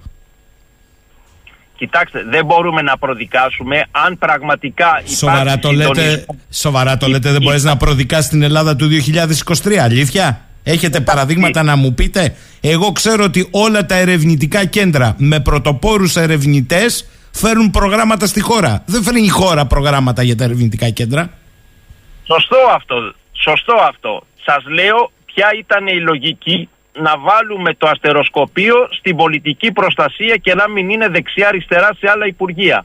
Από εκεί και πέρα, αν θα γίνει καλή διαχείριση, κακή διαχείριση, Ξέρω εγώ, όπως έλεγε και ο Σιμίτης, ας τα βρει ο εισαγγελέας. Α, καλά. Εγώ σας λέω, η ουσία ποια είναι, πραγματικά αν μπορεί επιχειρησιακά να έχουμε πρόβλεψη on time σε πολύ τοπικό επίπεδο για να προβλέψουμε και να προλάβουμε καταστάσεις βλέπε Θεσσαλία, μακάρι. Αλλά κρι- κρατάω μικρό καλάθι. Μάλιστα. Για πείτε μου τώρα, τι συνέβη στο Παρίσι; Στο Παρίσι αυτό που συνέβη είναι έχουμε έναν Γάλλο πολίτη γεννημένο το 97 με Ιρανούς γονείς ο οποίος σε ηλικία 19 ετών, δηλαδή το 2016, λίγο μετά τον Μπατακλάν, είχε σχεδιάσει να κάνει μία επίθεση τρομοκρατική, πείτε το πως θέλετε. Τον βρίσκουνε, τον προλαβαίνουνε διότι μάλλον έβγαλε ειδήσεις μέσα από τα κοινωνικά δίκτυα, από εκεί τον ενταπίσανε και τρώει πέντε χρόνια φυλακή εκ των οποίων το ένα με αναστολή. Το 2020 λοιπόν βγαίνει, αλλά ο άνθρωπος αυτός όσο ήταν στη φυλακή παρουσίασε ψυχολογικά προβλήματα. Όταν βγήκε λοιπόν από τη φυλακή τον παρακολουθούσε ψυχίατρος. Ο ψυχίατρος λοιπόν το 2022 με δική του γνωμάτευση είπε ότι ο άνθρωπος έχει σώαστας φρένας πλέον, δεν υπάρχει θέμα να ακολουθήσει τη θεραπεία διότι έπαιρνε φάρμακα. Από το 2022 λοιπόν μέχρι το 2023, μέχρι και προχθές δηλαδή, παρουσίασε συμπτώματα και η ίδια η μητέρα του τέλη Οκτωβρίου είχε ενημερώσει τις υπηρεσίες της γαλλικές ότι ο γιος μου δεν είναι καλά. Ότι υπάρχουν, ότι εκδηλώνει συμπτώματα του παρελθόντος. Τώρα, ε, γιατί το υποτίμησαν; Αν έχουν οι γαλλικές υπηρεσίες άλλες προτεραιότητες, δεν υπάρχει προσωπικό, διότι ξέρετε, για τον κάθε ένα από αυτούς χρειάζεσαι γύρω στους 15 αστυνομικούς σε τρεις βάρδιες για να μπορείς να τον ε, προσέχεις. Οπότε στις προτεραιότητες τους δεν ήταν ο συγκεκριμένος. Και έγινε ό,τι έγινε. Αυτή είναι όλη η ουσία. Μάλιστα. Το γαλλικό κράτος εδώ. Μάλιστα. Πάμε τώρα λίγο στη Γάζα, σας παρακαλώ πάρα πολύ, διότι το μέτωπο των βομβαρδισμών με επίσημη ανακοίνωση του Ισραηλινού στρατού έχει διευρυνθεί από το βορρά στο κέντρο έως το νότο ε, και μάλιστα έδωσε και αριθμητικά δεδομένα ο Ισραηλινός στρατός. Συν της άλλης έδωσε και κάποια βίντεο ότι έχει ε, ξετρυπώσει να το πω έτσι 800 σύραγγες. Με συγχωρείτε κύριε Πικραμένα, αλλά εγώ αντιλαμβάνομαι από τη διεύρυνση. Όχι σύραγγες, μισό λεπτό. Φρεάτια. Φρεάτια, δηλαδή φρεάτια. εξόδους Μάλιστα, εντάξει. Σειράγκων. Εντάξει, εξόδους σειράγκων. Εγώ άλλο αντιλαμβάνομαι από όλα αυτά. Ότι επί της ουσίας ο, ο περιπόθητος στόχος εξουδετέρωσης των μηχανισμών της Χαμάς δεν έχει τόσο μεγάλη επιτυχία. Αν διευρύνεις τους βομβαρδισμούς σημαίνει ότι αντικειμενικός στόχος μάλλον είναι εκεί στο 10 με 20% μέχρι στιγμής. Για τους Ισραηλινούς, έτσι. Κοιτάξτε να δείτε, προς το παρόν, αν δούμε την πυραμίδα, έχουν δολοφονηθεί διοικητές από συντάγματα και κάτω. Τάγματα, λόχοι, δημιουργίες. Εννοείται ότι ο σκληρός πυρήνας, η ηγεσία δηλαδή τα 50-100 άτομα, είτε αυτό είναι πολιτική ηγεσία είτε στρατιωτική ηγεσία, είναι πολύ βαθιά χωμένη. Ε, είναι πολύ δύσκολο. Πώς θα τους βρεις αυτούς; Πρέπει να μπεις μέσα στα τούνελ. Θέλουν οι Ισραηλινοί να μπουν στα τούνελ; Όχι. Διότι τα τούνελ είναι λαβύρινθος και είναι αυτό που λέμε τέρα incognita. Δεν γνωρίζουν τι θα συναντήσουν. Χτε, χτες νομίζω χτυπήσανε και τη Ράφα. Δηλαδή πλέον είμαστε στα σύνορα με την Αίγυπτο και πλέον έχουμε μπει σε μια φάση όπου θέλεις δεν θέλεις 2,5 εκατομμύρια στριμωγμένοι στην ε, νότια λωρίδα της Γάζας όσο και προσεκτικός να είσαι που δεν είσαι μιλάμε για την κλιμάκωση της φαγής. Αυτό είναι σίγουρο. Άρα κατά τη γνώμη σας συνεχίζεται ένας ε, δρόμος κρίσης από τον οποίο διέξοδο δεν φαίνεται για την ώρα. Τι δεν φε, το είχαμε πει από την αρχή τα χειρότερα έρχονται, τα είδαμε τα χειρότερα, πάμε στα χείριστα τώρα. Μάλιστα. Τόσο Ουκρανία, απλά Ουκρανία κύριε Πικραμένα, θα έρχομαι στην Ουκρανία διότι οι ειδήσεις πληθαίνουν και μάλιστα πλέον υπάρχει μια μουρμούρα και στο εσωτερικό της ε, ουκρανικής πολιτικής σκηνής. ε, ε, έχουμε μπλέξει αδιέξοδο από εδώ, αδιέξοδο και από εκεί. Ε, τι, τι θέλετε να σας πω, τι θα κάνουν οι Αμερικανικοί, οι Αμερικάνοι και το ΝΑΤΟ και οι Ευρωπαίοι, αφού είναι όλοι σε αμηχανία. Ουδής γνωρίζει ε, τι πρέπει να γίνει. Ε, εδώ ε, πλακώνεται ο Ζελένσκι με τον αρχηγό του στρατού, ο οποίος έχει πολιτικές φιλοδοξίες, θα γίνουν εκλογές του χρόνου, δεν θα γίνουν, του κουτρούλει ο γάμος. Λοιπόν, ε, τι άλλο να σας εγώ παραπάνω. Αν θέλετε σχετικά με αυτό που λέγαμε στη Γάζα πριν, να δώσουμε μια πληροφορία που προέκυψε την Παρασκευή και μπλέκει και τον Ερντογάν, θα τα πούμε μετά γιατί έρχεται την Πέμπτη, την Παρασκευή το πρωί τέσσερα στελέχη του κλιμακίου της Χαμάς οι οποίοι είχαν συλληφθεί το 2016 στην Τρίπολη για λαθρεμπόριο όπλων προς τη στρατιωτική πτέρυγα της Χαμάς μπήκανε φυλακή. Αυτή λοιπόν το 2018 έγινε η δίκη και φάγανε από 17 μέχρι 22 χρόνια. Πριν λοιπόν από τέσσερις μέρες ο Χακάν Φιντάν πήρε τηλέφωνο τον Μπεϊμπά, δηλαδή το δικό του τον πρακτορίσκο, νυν πρωθυπουργό της Τρίπολης, της Λιβικής κυβέρνησης υπό την επιρροή της Τουρκίας. Ο Ντμπεϊμπά πήρε τηλέφωνο τον Ισαγγελέα και ο εισαγγελέας έδωσε εντολή στο διοικητή της φυλακής να αποφυλακιστούν τα τέσσερα στελέχη της Χαμάς με ιδιωτικό πολυτελές τζετ.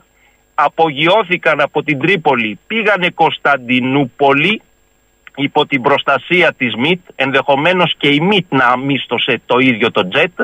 Το τζετ σταμάτησε, έβαλε καύσιμα και έφυγε για Ντόχα Κατάρ. Αυτά λοιπόν γίνανε την Παρασκευή. Γιατί συνέβη όλο αυτό, διότι η Χαμάς ξέρει πλέον ότι η Μοσάντ έχει ορκιστεί με εντολή και τις ευλογίες κυβέρνησης Νετανιάχου να επαναλάβει αυτό που, έγινε, που έκανε τη δεκαετία του 70 με την επιχείρηση Οργή του Θεού. Δηλαδή να δολοφονήσει έναν προς ένα τις ηγετικές φυσιογνωμίες της Χαμάς όπως είχε γίνει τότε με την οργάνωση Μαύρος Σεπτέμβρης. Προκειμένου λοιπόν η ηγεσία της Χαμάς να φυλάξει τους εαυτούς τους, μαζεύονται όλοι μέρα με τη μέρα στην τόχα του Κατάρ. Φεύγουν και από Βηρητό και από Τεχεράνη, ενδεχομένως Τεχεράνη να κάτσουν γιατί έχουν εμπιστοσύνη στο καθεστώς, αλλά φεύγουν και από Τουρκία. Διότι η ΜΙΤ δεν θέλει τώρα να μπει σε ένα παιχνίδι ποντικιού και γάτας, να μπαίνει η Μοσάντ μέσα να τους ε, δολοφονεί και να πρέπει η Μοσάντ με κάποιο τρόπο να τους προστατεύσει. Οπότε αυτό γίνεται σε καθαρά εσωτερικό επίπεδο Χαμάς Μοσάντ. Πάμε για μια ιστορική περίοδο κύριε Σαχίνη που μπορεί να διαρκέσει περισσότερα από 10 χρόνια με στοχευμένες δολοφονίες. Θα υπάρχουν αστοχίες και από τη μεριά τη Μοσάντ διότι καμία υπηρεσία δεν είναι τέλεια που αυτό αν θέλετε βάζει λάδι στη φωτιά σε αυτό που λέμε παγκόσμιος τζιχαντισμός. Κάθε φορά δηλαδή που θα έχουμε μία απόπειρα δολοφονίας ή μία πετυχημένη δολοφονία θα υπάρχουν αντίπεινα είτε από τους αδελφούς μουσουλμάνους είτε από την ίδια τη Χαμάς ή από άλλες τζιχαντιστικές οργανώσεις. Οπότε και εδώ τα χειρότερα έρχονται. Μάλιστα. Και πάμε σε αυτόν που έρχεται την Πέμπτη, τον Ταγί Περντογάν. Ναι.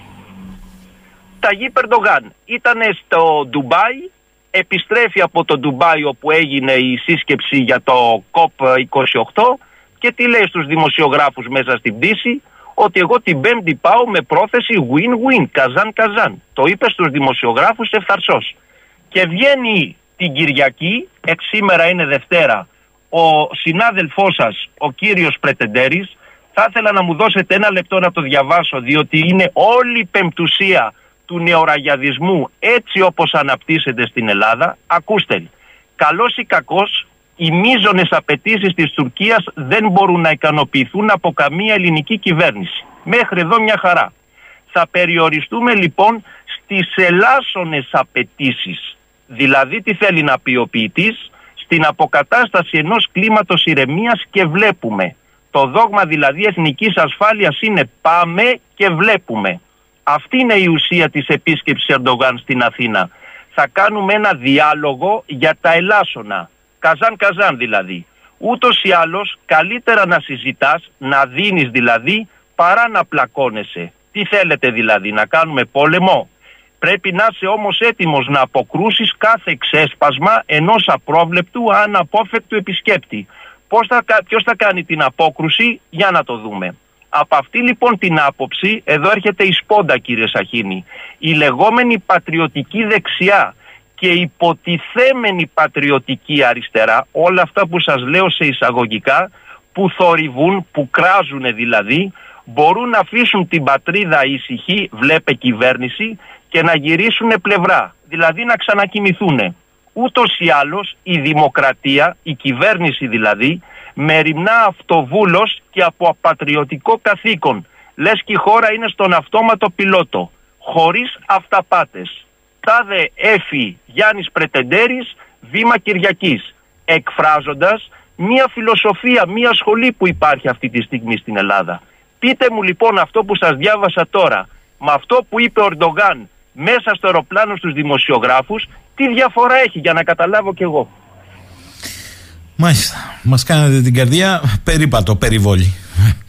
Άρα εσείς λέτε ότι αυτή η έλευση την Πέμπτη σε θέματα που τα έχουν ονοματίσει χαμηλής έντασης θα έχει συμφωνίες; Μα σας είπα, γράφει ελάσσονες απαιτήσεις. Ελάσσονες απαιτήσεις θα τις ικανοποιήσουμε διότι πρέπει να αγοράσουμε νεοθωμανική ειρήνη χρόνο για να μπορεί να υπάρχει κυβερνησιμότητα στη χώρα.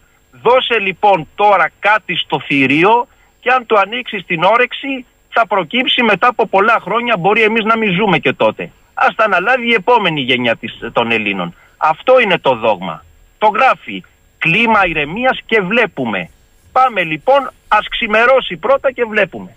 Έτσι λειτουργεί λοιπόν η δημοκρατία κατά τον κύριο Πρετεντέρη και τους λοιπούς. Αυτή είναι όλη η ουσία. Το διαβάζω, ξέρετε γιατί, μέσα σε 10 γραμμές ουσιαστικά αποτυπώνει όλη την πεμπτουσία του νεοραγιαδισμού. Αυτό το πράγμα λέμε τόσα χρόνια.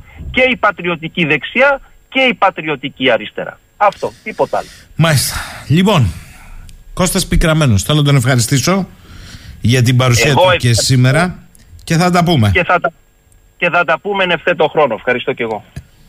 11 και 5 πρώτα λεπτά. Μου λέει εδώ ο φίλος ο Βασίλης, μια χαρά το είπε ο κύριος ο Πικραμένος, λέει παραπέμποντας το άρθρο Πρετεντέρη στο βήμα, διότι αυτό είναι η απόρρια του νεοραγιδαδισμού. Να γράφεις καλός ή κακός οι μείζονες απαιτήσεις Τουρκίας δεν μπορούν να ικανοποιηθούν από καμιά ελληνική κυβέρνηση. Θα περιοριστούμε λοιπόν σε λάσονες στην αποκατάσταση ενός κλίματος ηρεμίας και βλέπουμε. Δηλαδή, πάλι κάτι θα δώσουμε χαμηλό για να αγοράσουμε ηρεμία, λέει ο Βασίλης. Λοιπόν, κοιτάξτε τώρα. Εγώ δεν ξέρω, ο Ερντογάν το είπε επιστρέφοντας από την Τόχα στην Κωνσταντινούπολη και μετά στην Άγκυρα. Καζάν Καζάν. ε, 50-50. Θα, θα ακούσουμε τώρα και το περίφημο Καζάν Καζάν. Ε, ή για να πάμε στο Καζάν Καζάν θα πάμε για βάς για βάς. Αλλά φοβάμαι ότι το Καζάν Καζάν στο τέλος θα είναι πάρ' τους και την πόρτα. Λοιπόν, ε, θα καλημερίσω. Μου λέει κι άλλος εδώ πέρα απαράδεκτο το χθεσινό άρθρο Πρετεντέρη στο βήμα είναι η έκφραση της δουλικότητας. Καλά, εντάξει, παιδιά. Λοιπόν, θα καλημερίσω τον κύριο Δημήτρη Σταθακόπουλο, διδάκτορα του, Πα- του Πανεπιστημίου, πάνω στα ζητήματα της Οθωμανικής κοινωνίας, ιστορίας και πολιτισμού. Καλημέρα, κύριε Σταθακόπουλε. Καλή εβδομάδα κύριε Σαχίνη, καλημέρα αγαπητέ Γιώργο, καλημέρα στην ομορφότερη πόλη του κόσμου και στους ακροατές σου. Ε, κύριε Σταθακόπουλε, άντε να ξεκινήσω από αυτό που το έφερε ο κύριος Πικραμένος απάνω. Αυτό είναι το πνεύμα που διακατέχει την ελληνική πολιτική ελίτ. Ότι θα περιοριστούμε σε ελάσσονες ε, παραχωρήσεις ικανοποιήσεις για την αποκατάσταση ενός κλίματος ηρεμίας και βλέπουμε διότι στις μείζονες απαιτήσεις της Τουρκίας δεν μπορούμε να τους ικανοποιήσουμε; Ε, δεν έχω στοιχεία για να το αντικρούσω αυτό. Ναι, αυτό είναι. Αυτό αντιλαμβάνομαι. Μάλιστα. Λοιπόν, για να πάμε λίγο, σας παρακαλώ πάρα πολύ. Α, λέει και η Στέλλα, ακούγοντας το κείμενο του κυρίου Πρετεντέρη στο βήμα που διάβασε ο κύριος Πικραμένος, μου ανέβηκε το αίμα στο κεφάλι. Δηλαδή, λέει, εμείς πολίτες δεν έχουμε λόγο. Δηλαδή, είναι οικόπεδο του παππού τους. Καλό θα είναι να γνωρίζουν οι πέτοι που πρόκειται να κάνουν κάτι τέτοιο ότι οι Έλληνες πολίτες θα αντιδράσουν. Καλά. Λοιπόν, θέλω να σας ρωτήσω, τι είναι αυτό το καζάν καζάν που ξανάρθε πάλι στην επιφάνεια, αν και εγώ βλέπω ότι θα πάμε για βάζ για βάζ το καζάν καζάν. Ε, αρχίσουμε να μιλάμε τουρκικά εδώ πέρα, τώρα χάσουμε την μπάλα. Κύριε Σαχίνη, χρόνια τώρα ίσως έχω γίνει κουραστικός. Επιμένω σε κάποια πράγματα. Ε, για να αντιληφθούμε τον άλλον τι λέει, πρέπει πρώτον να ξεκινήσουμε από την ψυχολογία του. Δηλαδή, ποιος είναι, ποιος είναι ο αξιακού σου κώδικας, πώς έχει μεγαλώσει, τι πιστεύει. Δεύτερον, να παρακολουθήσουμε την ιστορία και τον πολιτισμό του. Ό,τι πολιτισμό έχει, αυτόν που έχει. Και στη συνέχεια πρέπει να, να ξέρουμε και τη γλώσσα του αντιπάλου, γιατί η απλή μετάφραση από τα τουρκικά στα αγγλικά ή από τα τουρκικά στα ελληνικά ή από τα τουρκικά στα αγγλικά και μετά στα ελληνικά δεν αρκεί για να κατανοήσεις τα νοήματα. Για να κατανοήσεις τα νοήματα δεν αρκούν ούτε τα εγχειρίδια στρατηγικής ούτε τα εγχειρίδια διεθνών σχέσεων. Ούτε καν το να διαβάζεις μοταμό το διεθνές δίκαιο τι λέει ένας ε, νόμος ή τι λέει μια συμφωνία. Χρειάζεται μια ευρύτερη γνώση κατανόησης του άλλου. Και θα μου πούν οι περισσότεροι γιατί μου το λένε, δεν με ενδιαφέρει με τους παλιότουρκου, τους βάρβαρους κτλ. να ασχολούμαι και δεν θέλω να ξέρω τίποτα. Δεν γίνεται έτσι. Και πολλοί μου, αντι, μου αντιτάσσουν συχνά ότι παράδειγμα, οι παρτιάτε δεν ρώταγαν πόσοι είναι, ποιοι είναι οι άλλοι. Πέστε μας απλά που είναι και πάμε να τους πολεμήσουμε. Τελείως λάθος θεώρηση ολιστική για την ιστορία μας και για τους προγόνους μας, τη στρατηγική των προγόνων και μέχρι εμάς. Οι πρόγονοί μας από την αρχή, όταν μέχρι σήμερα, πρώτον γνώριζαν εσωτερικά όσο δεν πάει τον αντίπαλό τους. Όταν κάποτε έλεγαν, θα το ξέρουν οι ακροατές σας, αυτός λέει μιλάει φαρσί. Δηλαδή ότι μιλάει τέλεια μια γλώσσα και τα λέει πάει το στόμα του νερό. Φαρσί είναι η γλώσσα των Περσών. Άρα λοιπόν οι πρόγονοί μας γνώριζαν τα φαρσί σαν αν ελληνικά, άκουγαν πρωτογενώς τι λέγανε οι Πέρσες, κατασκόπευαν με εσωτερική κατασκοπία ή με κατόπευση γενικώς του χώρου και ποτέ δεν παρασύρονταν εκεί που ήθελε ο εχθρός όταν ήθελε ο εχθρός, αλλά αυτοί επέλεγαν το πότε θα δώσουν μια μάχη, την όποια μάχη, αφού είχαν εξατληθεί τα όποια διπλωματικά και η όποια, κατα... η όποια κατανόηση και αυτοί επέλεγαν το πότε και πού, το πεδίο δηλαδή και το χρόνο. Άρα λοιπόν Αυτά όσον αφορά το παρελθόν και τη στρατηγική. Όσον αφορά τώρα το θέμα της σημερινής Τουρκίας, η απλή μετάφραση, όπως είπα, αυτόν που λέει ο Ερντογάν στα ελληνικά, δεν προσφέρει τίποτα στην κατανόηση των πραγματικών του προθέσεων. Στο Καζάν Καζάν, το οποίο αναφερθήκατε, θα πάω κατευθείαν στην ετοιμολογία της λέξεως.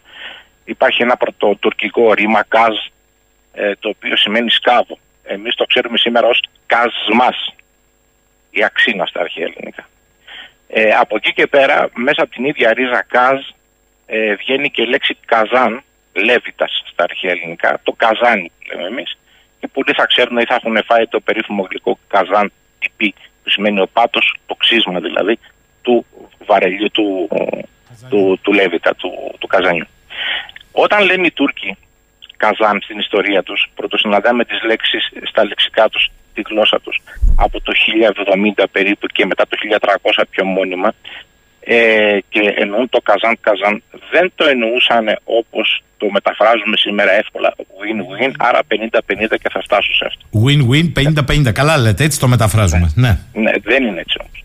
Λοιπόν όταν λέει ο Τούρκος καζάν καζάν και το συμφέρει να μεταφράζεται win-win και καμιά φορά και ο ίδιος μπορεί να πει παρότι ξέρει κάποια αγγλικά λέει και αυτός καμιά φορά win-win και το συμφέρει Καζάν καζάν σημαίνει ότι θα φάω από το καζάνι σου, θα φας από το καζάνι μου, που μαγειρεύουμε έτσι αμφότεροι, το χυλό μας ή οτιδήποτε, και άρα θα είμαστε πάτσι υπό την έννοια ότι έφαγες εσύ από μένα, έφαγα από σένα, μοιραστήκαμε και κάναμε έτσι το τζακ. Κάναμε δηλαδή το τζάκι, το, αυτό που είναι ο δεσμός μιας ομάδας, μιας συμφωνίας. Μην ξεχνάμε ότι ο, ο βασικός πυρήνας των γενιτσάρων ήταν το τζακ, δηλαδή τζάκι το λέμε εμείς, η αιστεία. Τζεστία, τζάκι, ε, ο τζακ στα τουρκικά. Όπου ευράζει το κοινό ο Καζάνι, κοινός Λέβητας, όπου ο αρχηγός τους έχει την κουτάλα, ανακατεύει και μοιράζει το φαγητό ανάλογα με το αξίωμα, την ηλικία και την ανταγαθία του κάθε στρατιώτη γενίτσαρου. Δηλαδή άλλο τρώει ο ένας, άλλο τρώει ο άλλος, άρα ο άλλος. Έτσι γίνεται η μοιρασιά.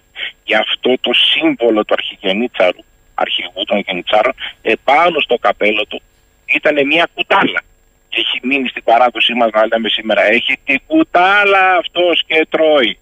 Και κάνει τις μοιρασιές. Δηλαδή, δηλαδή πώς έρχεται η παράδοση, η λαογραφία, πώ μας βοηθάει στην κατανόηση σύγχρονων θεμάτων ε, βαριά εξωτερικής πολιτικής.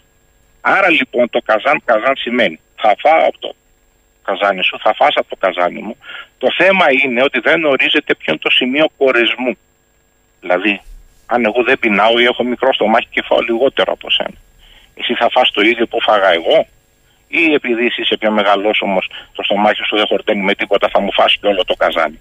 Άρα λοιπόν το καζάν, καζάν το τουρκικό στην παράδοσή τους εποδενή σημαίνει 50-50. Έφαγε, έφαγα. Το ίδιο. Όχι. Δεν έχει να κάνει με το ισόποσο. Άρα ξεχνάμε τον win-win, κερδίζεις, κερδίζω και 50 και 50. Και πάμε και στο διατάφτα για να βάλω μια τελεία ή τελεία αν θέλεις.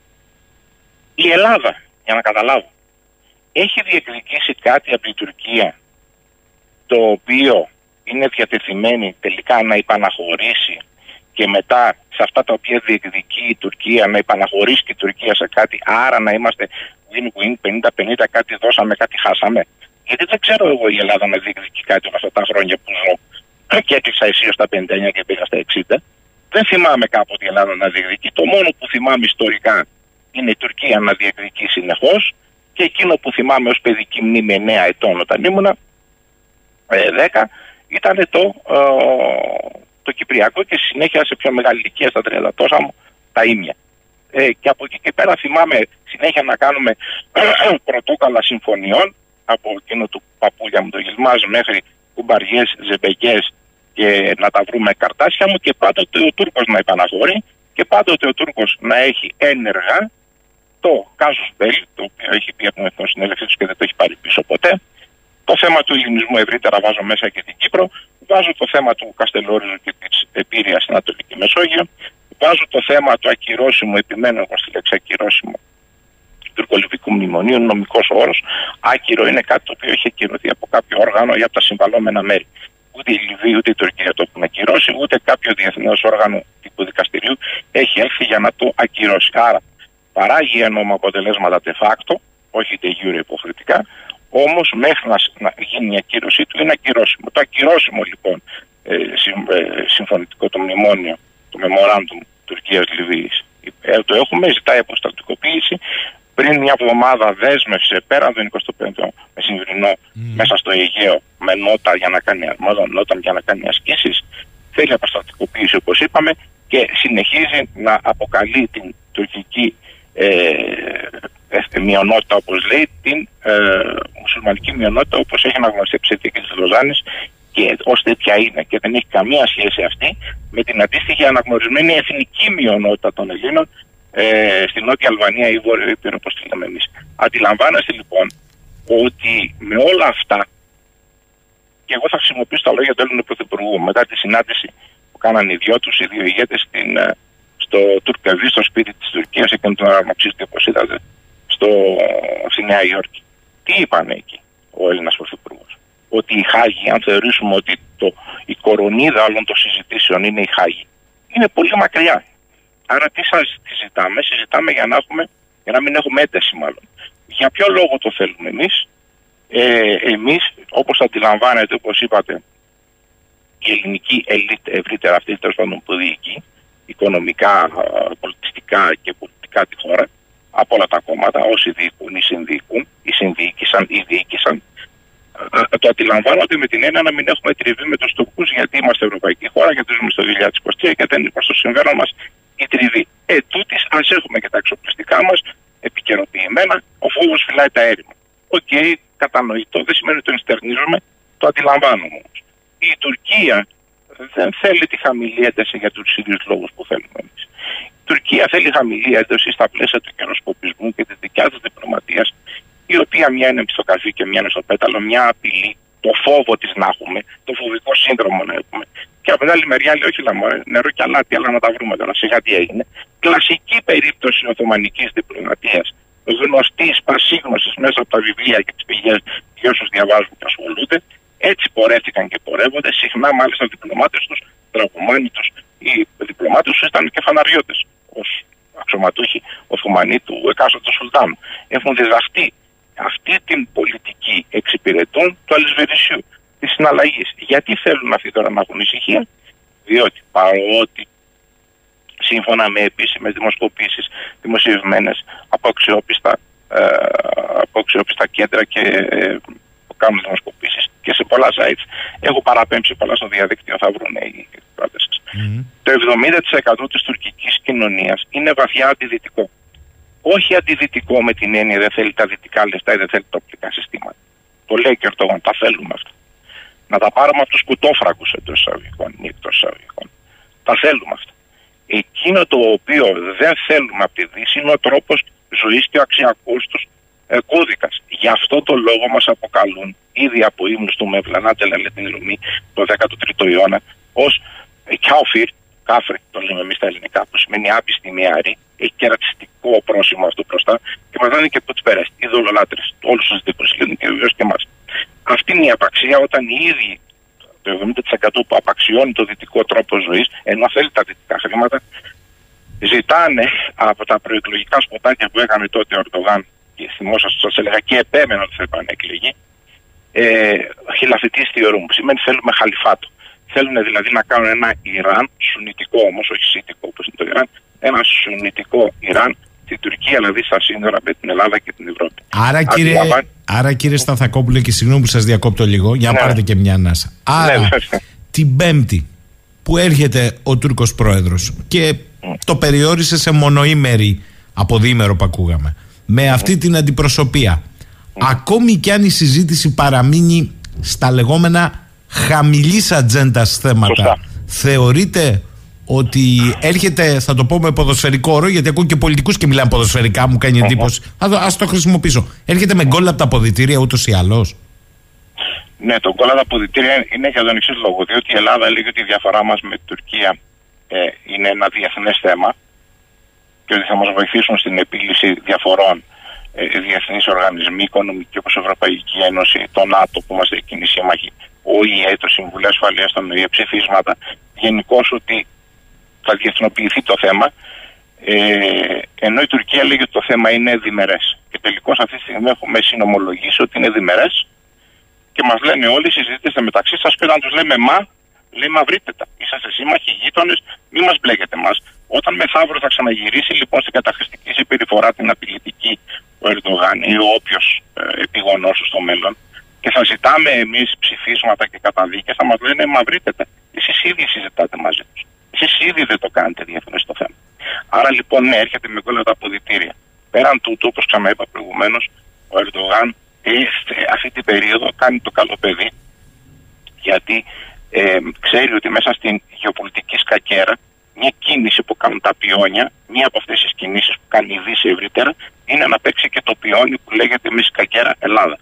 Άρα λοιπόν ε, παίζει αυτό το παιχνίδι, το ξέρει το παιχνίδι και γνωρίζει ότι μέσα από εμάς θα πάρει τα κονδύλια που περιμένει για το μεταναστευτικό και τάχα μου εδώ και τόσα χρόνια ε, στον προθάλαμο της Ευρωπαϊκής Ένωσης. Παίρνει χρήματα λοιπόν από εκεί για να προετοιμάζεται ή για το μεταναστευτικό και περιμένει και το θέμα των οπλικών συστημάτων που κρατάει στον Άσο στο Μανίκι και την ψήφιση τελικά το αν θα πει η Σουηδία ή όχι θα έρθει το βέτο με αυτό συνέλευσή του. Άρα λοιπόν έχει τους λόγους του που είναι τελείως διαφορετικοί από τους δικούς μας, απλώς συμπίπτουν οι λόγοι να, τα, να συζητάμε. Όμως έρχεται εδώ με τη λογική αυτή που μας δήλωσε πριν ένα μήνα, 29 Οκτωβρίου του 2023, στα 100 χρόνια τουρκικής δημοκρατίας.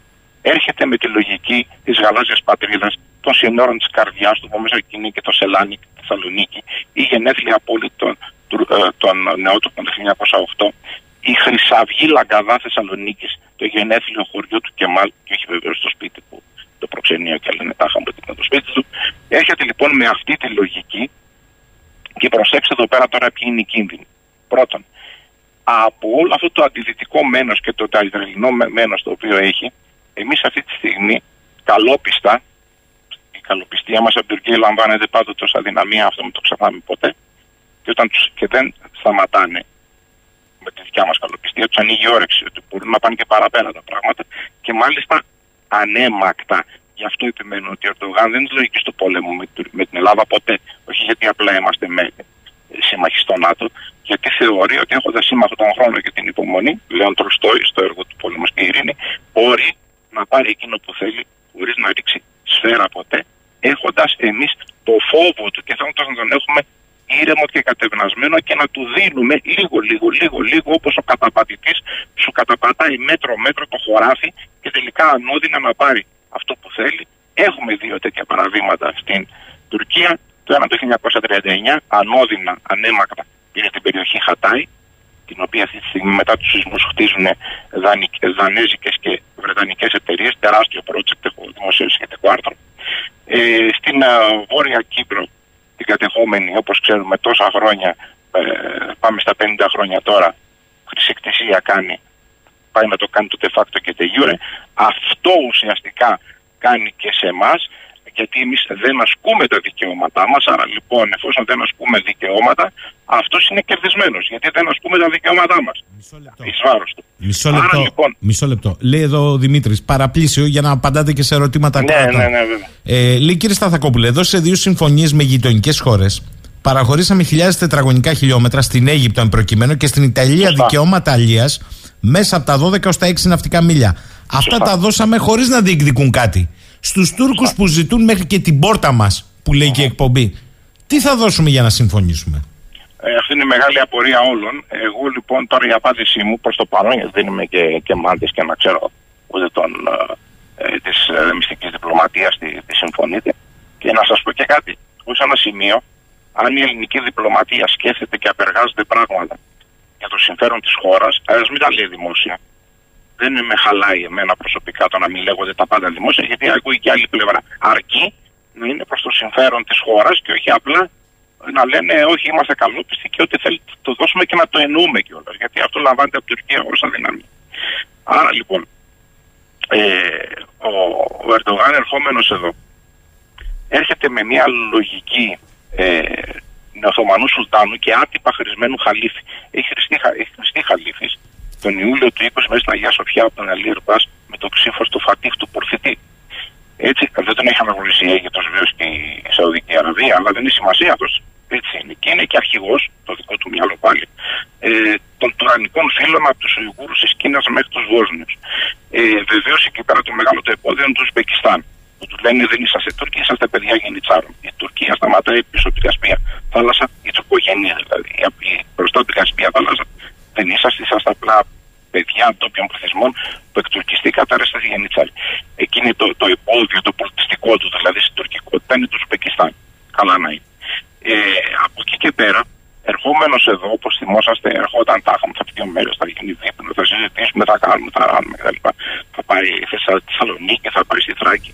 Ευτυχώς η συνάντηση δεν έγινε στη Θεσσαλονίκη, γιατί έχει βαρύς συμβολισμούς υπέρ τους. Θα γίνει στην Αθήνα. Αντί για δείπνο, γιατί για λίγες ώρες να φάει και να φύγει. Εκεί τι φοβάμαι εγώ ακόμα και τώρα. Σε τέτα τέτοια συνομιλία με τον Έλληνα Πρωθυπουργό να του πει να σου πω. Άτυπο είναι αυτό, δεν χρειάζεται και βαριά πράγματα και διπλωματική αλληλογραφία. Ε, πετάγομαι μέχρι τη Θράκη. Και σε μια δήλωση την οποία θα κάνουν εδώ να είναι ήρεμος, δηλαδή με ένα προσωπείο τάχα μου φιλικό, και να πάει στη Θράκη και να ξεσαλώσει και να σου πει πράγματα τα οποία δεν θα ήθελε να ακούσει. Δηλαδή για τουρκική μειονότητα και όχι μουσουλμανική, ή να σου πει εδώ ή στη Θράκη, ή δεν ξέρω όταν θα γυρίσει πίσω στην Αγία στην Κωνσταντινούπολη και να σου πει ότι το Ισραήλ έχει κατοχικά στρατεύματα, ξεχνώντας ότι αυτός έχει κατοχικά στρατεύματα στη Βορεια Κύπρο, να σου πει ότι η Χαμάς είναι πατριωτικό κίνημα, ξεχνώντας και όχι τρομοκρατικό, ξεχνώντας ότι και αυτός έχει πατριωτικά κινήματα Κούρδων μέσα στην Τουρκία που ο ίδιο τα χαρακτηρίζει τρομοκρατικά. Δηλαδή δύο μέτρα και δύο στάθμα. Αυτά θα μας φέρουν σε δύσκολη διπλωματική θέση, συν διάφορα άλλα τα οποία μπορεί να πει για μένα όχι απρόβλεπτα, πλήρως προβλέψιμα. Επιμένω και στενοχωριέμαι βαθιά. Θλίβομαι που ακούω και αναλυτές συναδέλφους μου αλλά και συναδέλφους σας δημοσιογράφους να επιμένουν σε αυτό το αδόκιμο ε, επίθετο απρόβλεπτος. Τι πάνω ότι απρόβλεπτος; Το απρόβλεπτο είναι νομική έννοια. Δεν είναι κουβέντα του καφενείου. Α, είναι απρόβλεπτος. Απρόβλεπτο σημαίνει κάτι έκτακτο μη κανονικό. Ορίζεται από τον νόμο και από την ομολογία του Συμβουλίου Επικρατείας. Τι σημαίνει απρόβλεπτο; Έχουμε κάτι έκτακτο μη κανονικό με την Τουρκία. Έχουμε ενεργό κάζος μπέλη και άπειρες διεκδικήσεις και συζητάμε. Σαφές. Σαφές. Λέει ο Σάκης εδώ. Για ακούστε λίγο. Κύριε Σταθακόπουλε, η Τουρκία ψάχνει το Καζάν Καζάν. Ψάχνει στην πραγματικότητα και ενέργεια, αν και εφόσον υπάρχει. Η Τουρκία όμως παράγει από καρφίτσα μέχρι νταλί σε αεροπλάνα. Και δήλωσε ακόμη και ενδιαφέρον για αποστολή στο διάστημα. Εγώ λέω δεν γίνεται κανένα Καζάν Καζάν. Όμως η Ελλάδα δεν παράγει όχι καρφίτσες ούτε άχυρο. Και έστω και βγει αυτή η ενέργεια, αυτή εδώ η ελίτ του ιδιωτικού τομέα στη χώρα που ρημάζει και το δημόσιο πλούτο θα φτιάξει ρούχα, πλυντήρια, καρφίτσες; Τίποτα δεν θα φτιάξουν. Θα μπει όλο το καζάν καζάν στα γρανάζια του χρηματιστηρίου, Θα γίνει μια έξτρα κονόμα σειράχη του ελληνικού λαού. Η ερώτηση λοιπόν λέει είναι η εξής. Γιατί ο Έλληνας Κοτσαμπάσης είναι καλύτερος, όπα, από τον Τούρκο Σουλτάνο; Ναι. Ε, αυτό τώρα είναι ε, ερώτημα πολύ σοβαρό, ε, απλά διατυπωμένο, αλλά έχει βάθος και αυτό θέλει εκπομπή τηλεοπτική δύο ώρες για να το αναλύσουμε. Ε, εγώ συμφωνώ στην προσέγγιση του.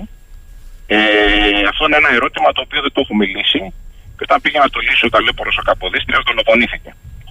Ε, τελεία, αντιλαμβάνεστε- τελεία. Τελεία. Αυτό, αυτό. Τελεία. Άλλος φίλος. Η ερώτησή μου είναι η εξής, λέει προς τον κύριο Στακα- Θακόπουλο. Ανεξάρτητα από το εύρος των συζητήσεων, εκτιμά ότι υπάρχουν συγκεκριμένα κέντρα και πολιτικά και οικονομικά στην Ελλάδα οι οποίοι δεν ενδιαφέρονται αν θα δορυφοριοποιηθεί η Ελλάδα από την Τουρκία; Κέντρα δεν ξέρω αν είναι, αλλά άτυπο δίκτυο σαφώς και υπάρχει. Και πώς το εννοώ. Υπάρχουν ε, πανεπιστημιακοί λόγοι, ειδικοί επιστήμονες, αναλυτές, πολιτικοί, οι οποίοι ε, δεν ξέρω αν ε, όντως το πιστεύουν, γιατί έτσι είναι η δομή του, του εγκεφάλου τους, της ψυχής τους, όσων το πιστεύουν. Αυτή είναι η δομή τους, αυτό να ψάχνουν τους κώδικας. Ή ε, το κάνουν καιροσκοπικά για, για ωφέλη δικά τους κοντόφθαλμα, άρα κοιτάνε μόνο τον εαυτό τους και όχι το γενικό δημόσιο συμφέρον.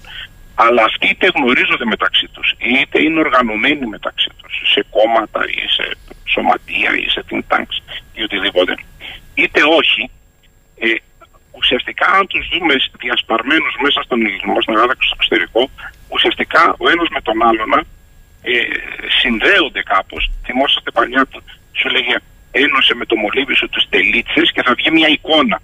Το θυμόσαστε, οι πιο παλιοί. Μμμ. Είχε που λένε με τα σταυρόλεξα, είχε, είχε, είχε τελίτσες, τελίτσες, τελίτσες κάπου και σου λέγε αν ενώσει τη μία τελεία με την άλλη θα βγει μια εικόνα. Ε, λοιπόν, αν πάρουμε τις τελείες, τελείες, τελείες ξεχωριστά την καθεμία πρώτη το βγει αυτόνομα, σε αυτό που λέει ο κράτη, ε, θα βγάλουμε τη γενική εικόνα. Ναι, υπάρχουν δύο σχολές σκέψης. Αυτό όμως δεν είναι μόνο ελληνικό φαινόμενο. Αυτό το φαινόμενο υπάρχει και στην Τουρκία που συγκρούεται το Σχαριάτ, το ιερό, με το κοσμικό διαχρονικά. Και σε εμάς εδώ πέρα υπάρχει αυτή η σύγκρουση, όχι του ιερού με το, με το κοσμικό, αλλά υπάρχουν συγκρούσεις συμφερόντων, όπως σωστά υπόθηκε προηγουμένως, για να το καταλαβαίνουμε με μια διαχρονική έννοια ε, κοτσαμπασισμού και τον συναυτό που, που, που είναι δηλαδή πίσω από τον εκάστοτε κοτσαμπάση.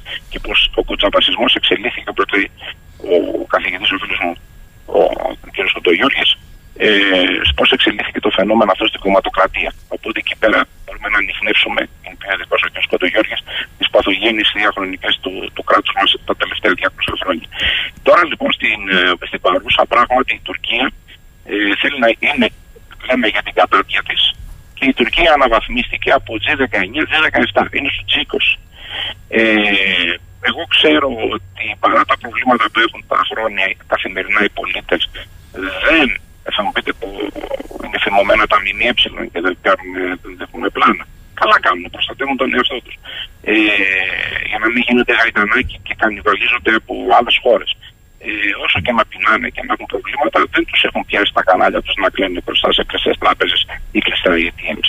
Εμείς το κάναμε το 2015 όπως θυμόσαστε και οι Τούρκοι μας κανιβάλισαν με τα πλάνα τα οποία εμείς οι ίδιοι δείξαμε λέγοντας αυτό είναι ο λαός. Σας λέω ειλικρινά τι λέγανε έτσι. Κύριε Αυτός είναι ο Σταθακόπουλε. λαός Που θα αντισταθεί, που κλαίει την πρώτη μέρα. Σαφές, που κλείσαν τράπεζες. σαφές αυτό που θέλετε να πείτε. Άλλωστε το έχετε πει παραστατικά και άλλες φορές. Θέλω κλείνοντας να σας ρωτήσω αυτό που λέει εδώ πέρα και ο φίλος μου ο Γρηγόρης και που πολλοί το συμμερίζονται. Μμμ. Αυτό είναι το σκηνικό. Αν όμως, όπως ευστόχως έχετε διατυπώσει κόντρα σε άλλους αναλυτές, ότι η Τουρκία δεν παίζει, βεβαίως και αξιοποιεί το δυτικό παράγοντα, αλλά έχει κουνήσει μαντήλι εδώ και καιρό. Σωστά. Με ρωτάνε λοιπόν εδώ, λέει ο Γρηγόρης και όχι μόνο. Ε, άρα θεωρεί ο κύριος Σταθακόπουλος ότι οι μεγάλοι παίκτες ισχύω θα αφήσουν την Τουρκία με τις αυτο, νεοαυτοκρατορικές βλέψεις Να, και τι την ωραίο ερώτημα. αυτόνομη πολιτική να κάνει παιχνίδι στη Μεσόγειο, να ελέγξει Συρία, Ελλάδα, Ναι. Μπράβο. Κύπρο, Βουλγαρία, τα πάντα όλα και να κάνει κουμάντο. Αυτό φαντάζομαι λένε κάποιοι και ο Γρηγόρης δεν βολεύει ούτε τους Αμερικανούς στις Πολύ δικούς σωστά. τους σχετισμούς ούτε και τους Ρώσους ακόμη ακόμη. Ε, εξαιρετικό ερώτημα, μπράβο του. Ε, σωστή σκέψη, σωστή διατύπωση ερωτήματος και με βοηθάει τώρα για να κλείσω, να κάνω την αποφώνηση. Ακριβώς εκεί ήθελα να πω και εγώ την κουβέντα και με βοηθάει το ερώτημα. Λοιπόν, η Τουρκία αυτή τη στιγμή τίνει να πέσει στη Θουκυδίδιο παγίδα. Δηλαδή να πέσει στο λάκκο που άνοιξε για τους άλλους. Έχει, έχει πιάσει η μεγαλομανία της, θέλει να ελέγξει όλα αυτά. Θέλει να γίνει από περιφερειακή δύναμη, κεντρική δύναμη. Γνωρίζει ότι όπως λέει ο Τιμάρσα στο βιβλίο του Εφάλου της Γεωγραφίας, ότι όλοι την έχουν ανάγκη λόγω γεωγραφίας και όχι λόγω ικανοτήτων του τουρκικού κράτους.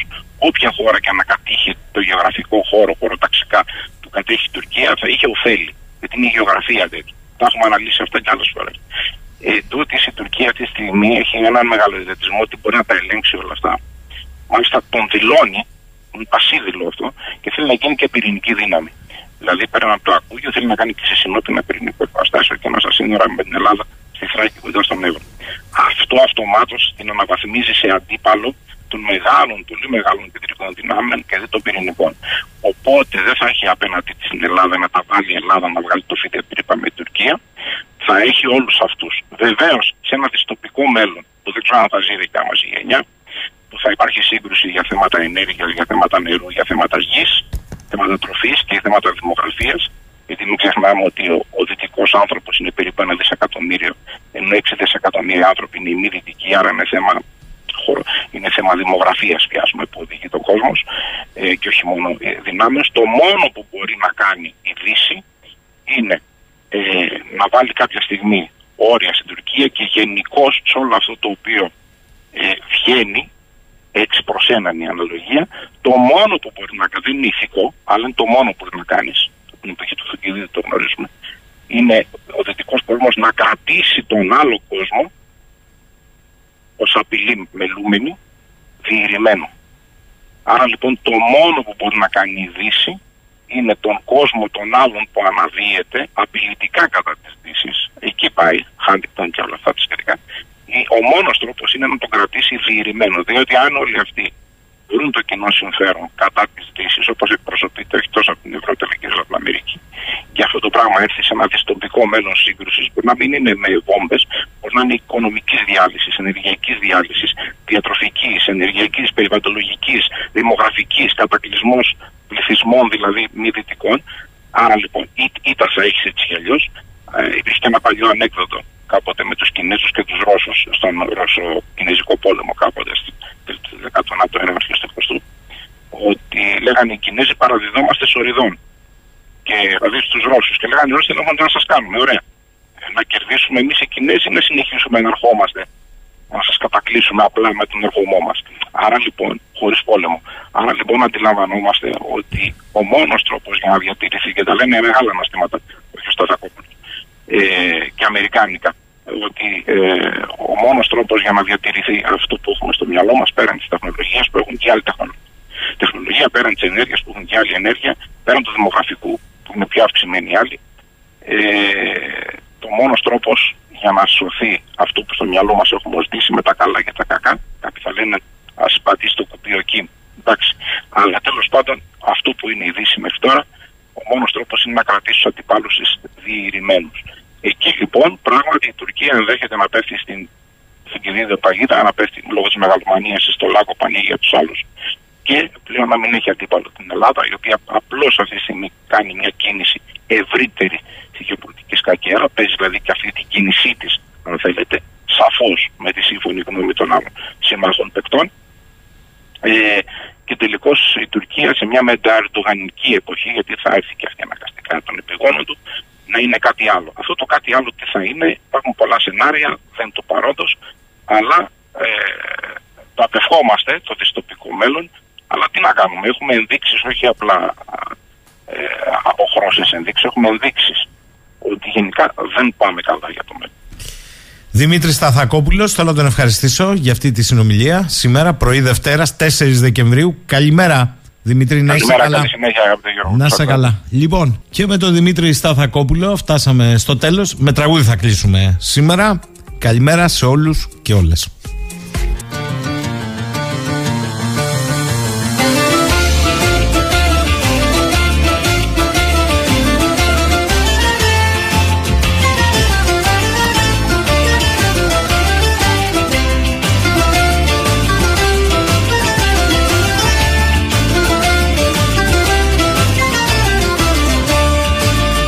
Μια φορά και ένα καιρό στον τόπο του το, το μικρό Ζούσαν κάτι φουκαράδες, οι ραγιάδες. Κοτσαμπάσιδες, πασάδες και σεβάσμιδες ποτάδες Κυβερνούσανε τη χώρα καλή ώρα.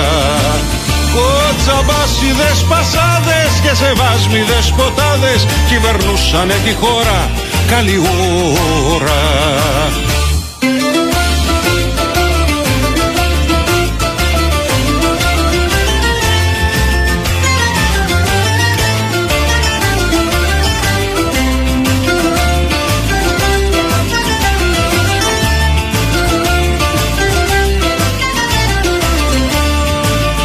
Τη δεκάτη ο τσιφλικάς, δώσ' του κόψιμο πασάς Κι παγόρευε το ράσο, σφάξε με άγαμ να γιάσω. Κοτσαμπάσιδες πασάδες και σεβάσμιδες ποτάδες Κυβερνούσανε τη χώρα, καλή ώρα. Κοτσαμπάσιδες πασάδες και σεβάσμιδες ποτάδες Κυβερνούσανε τη χώρα, καλή ώρα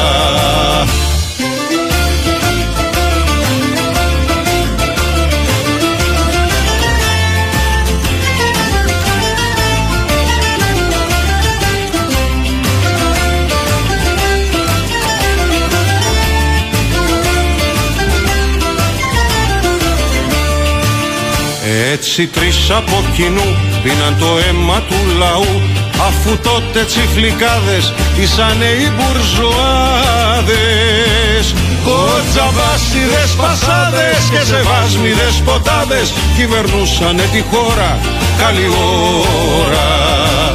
Κοτζαβάσιδες πασάδες και σεβάσμιδες ποτάδες Κυβερνούσανε τη χώρα καλή ώρα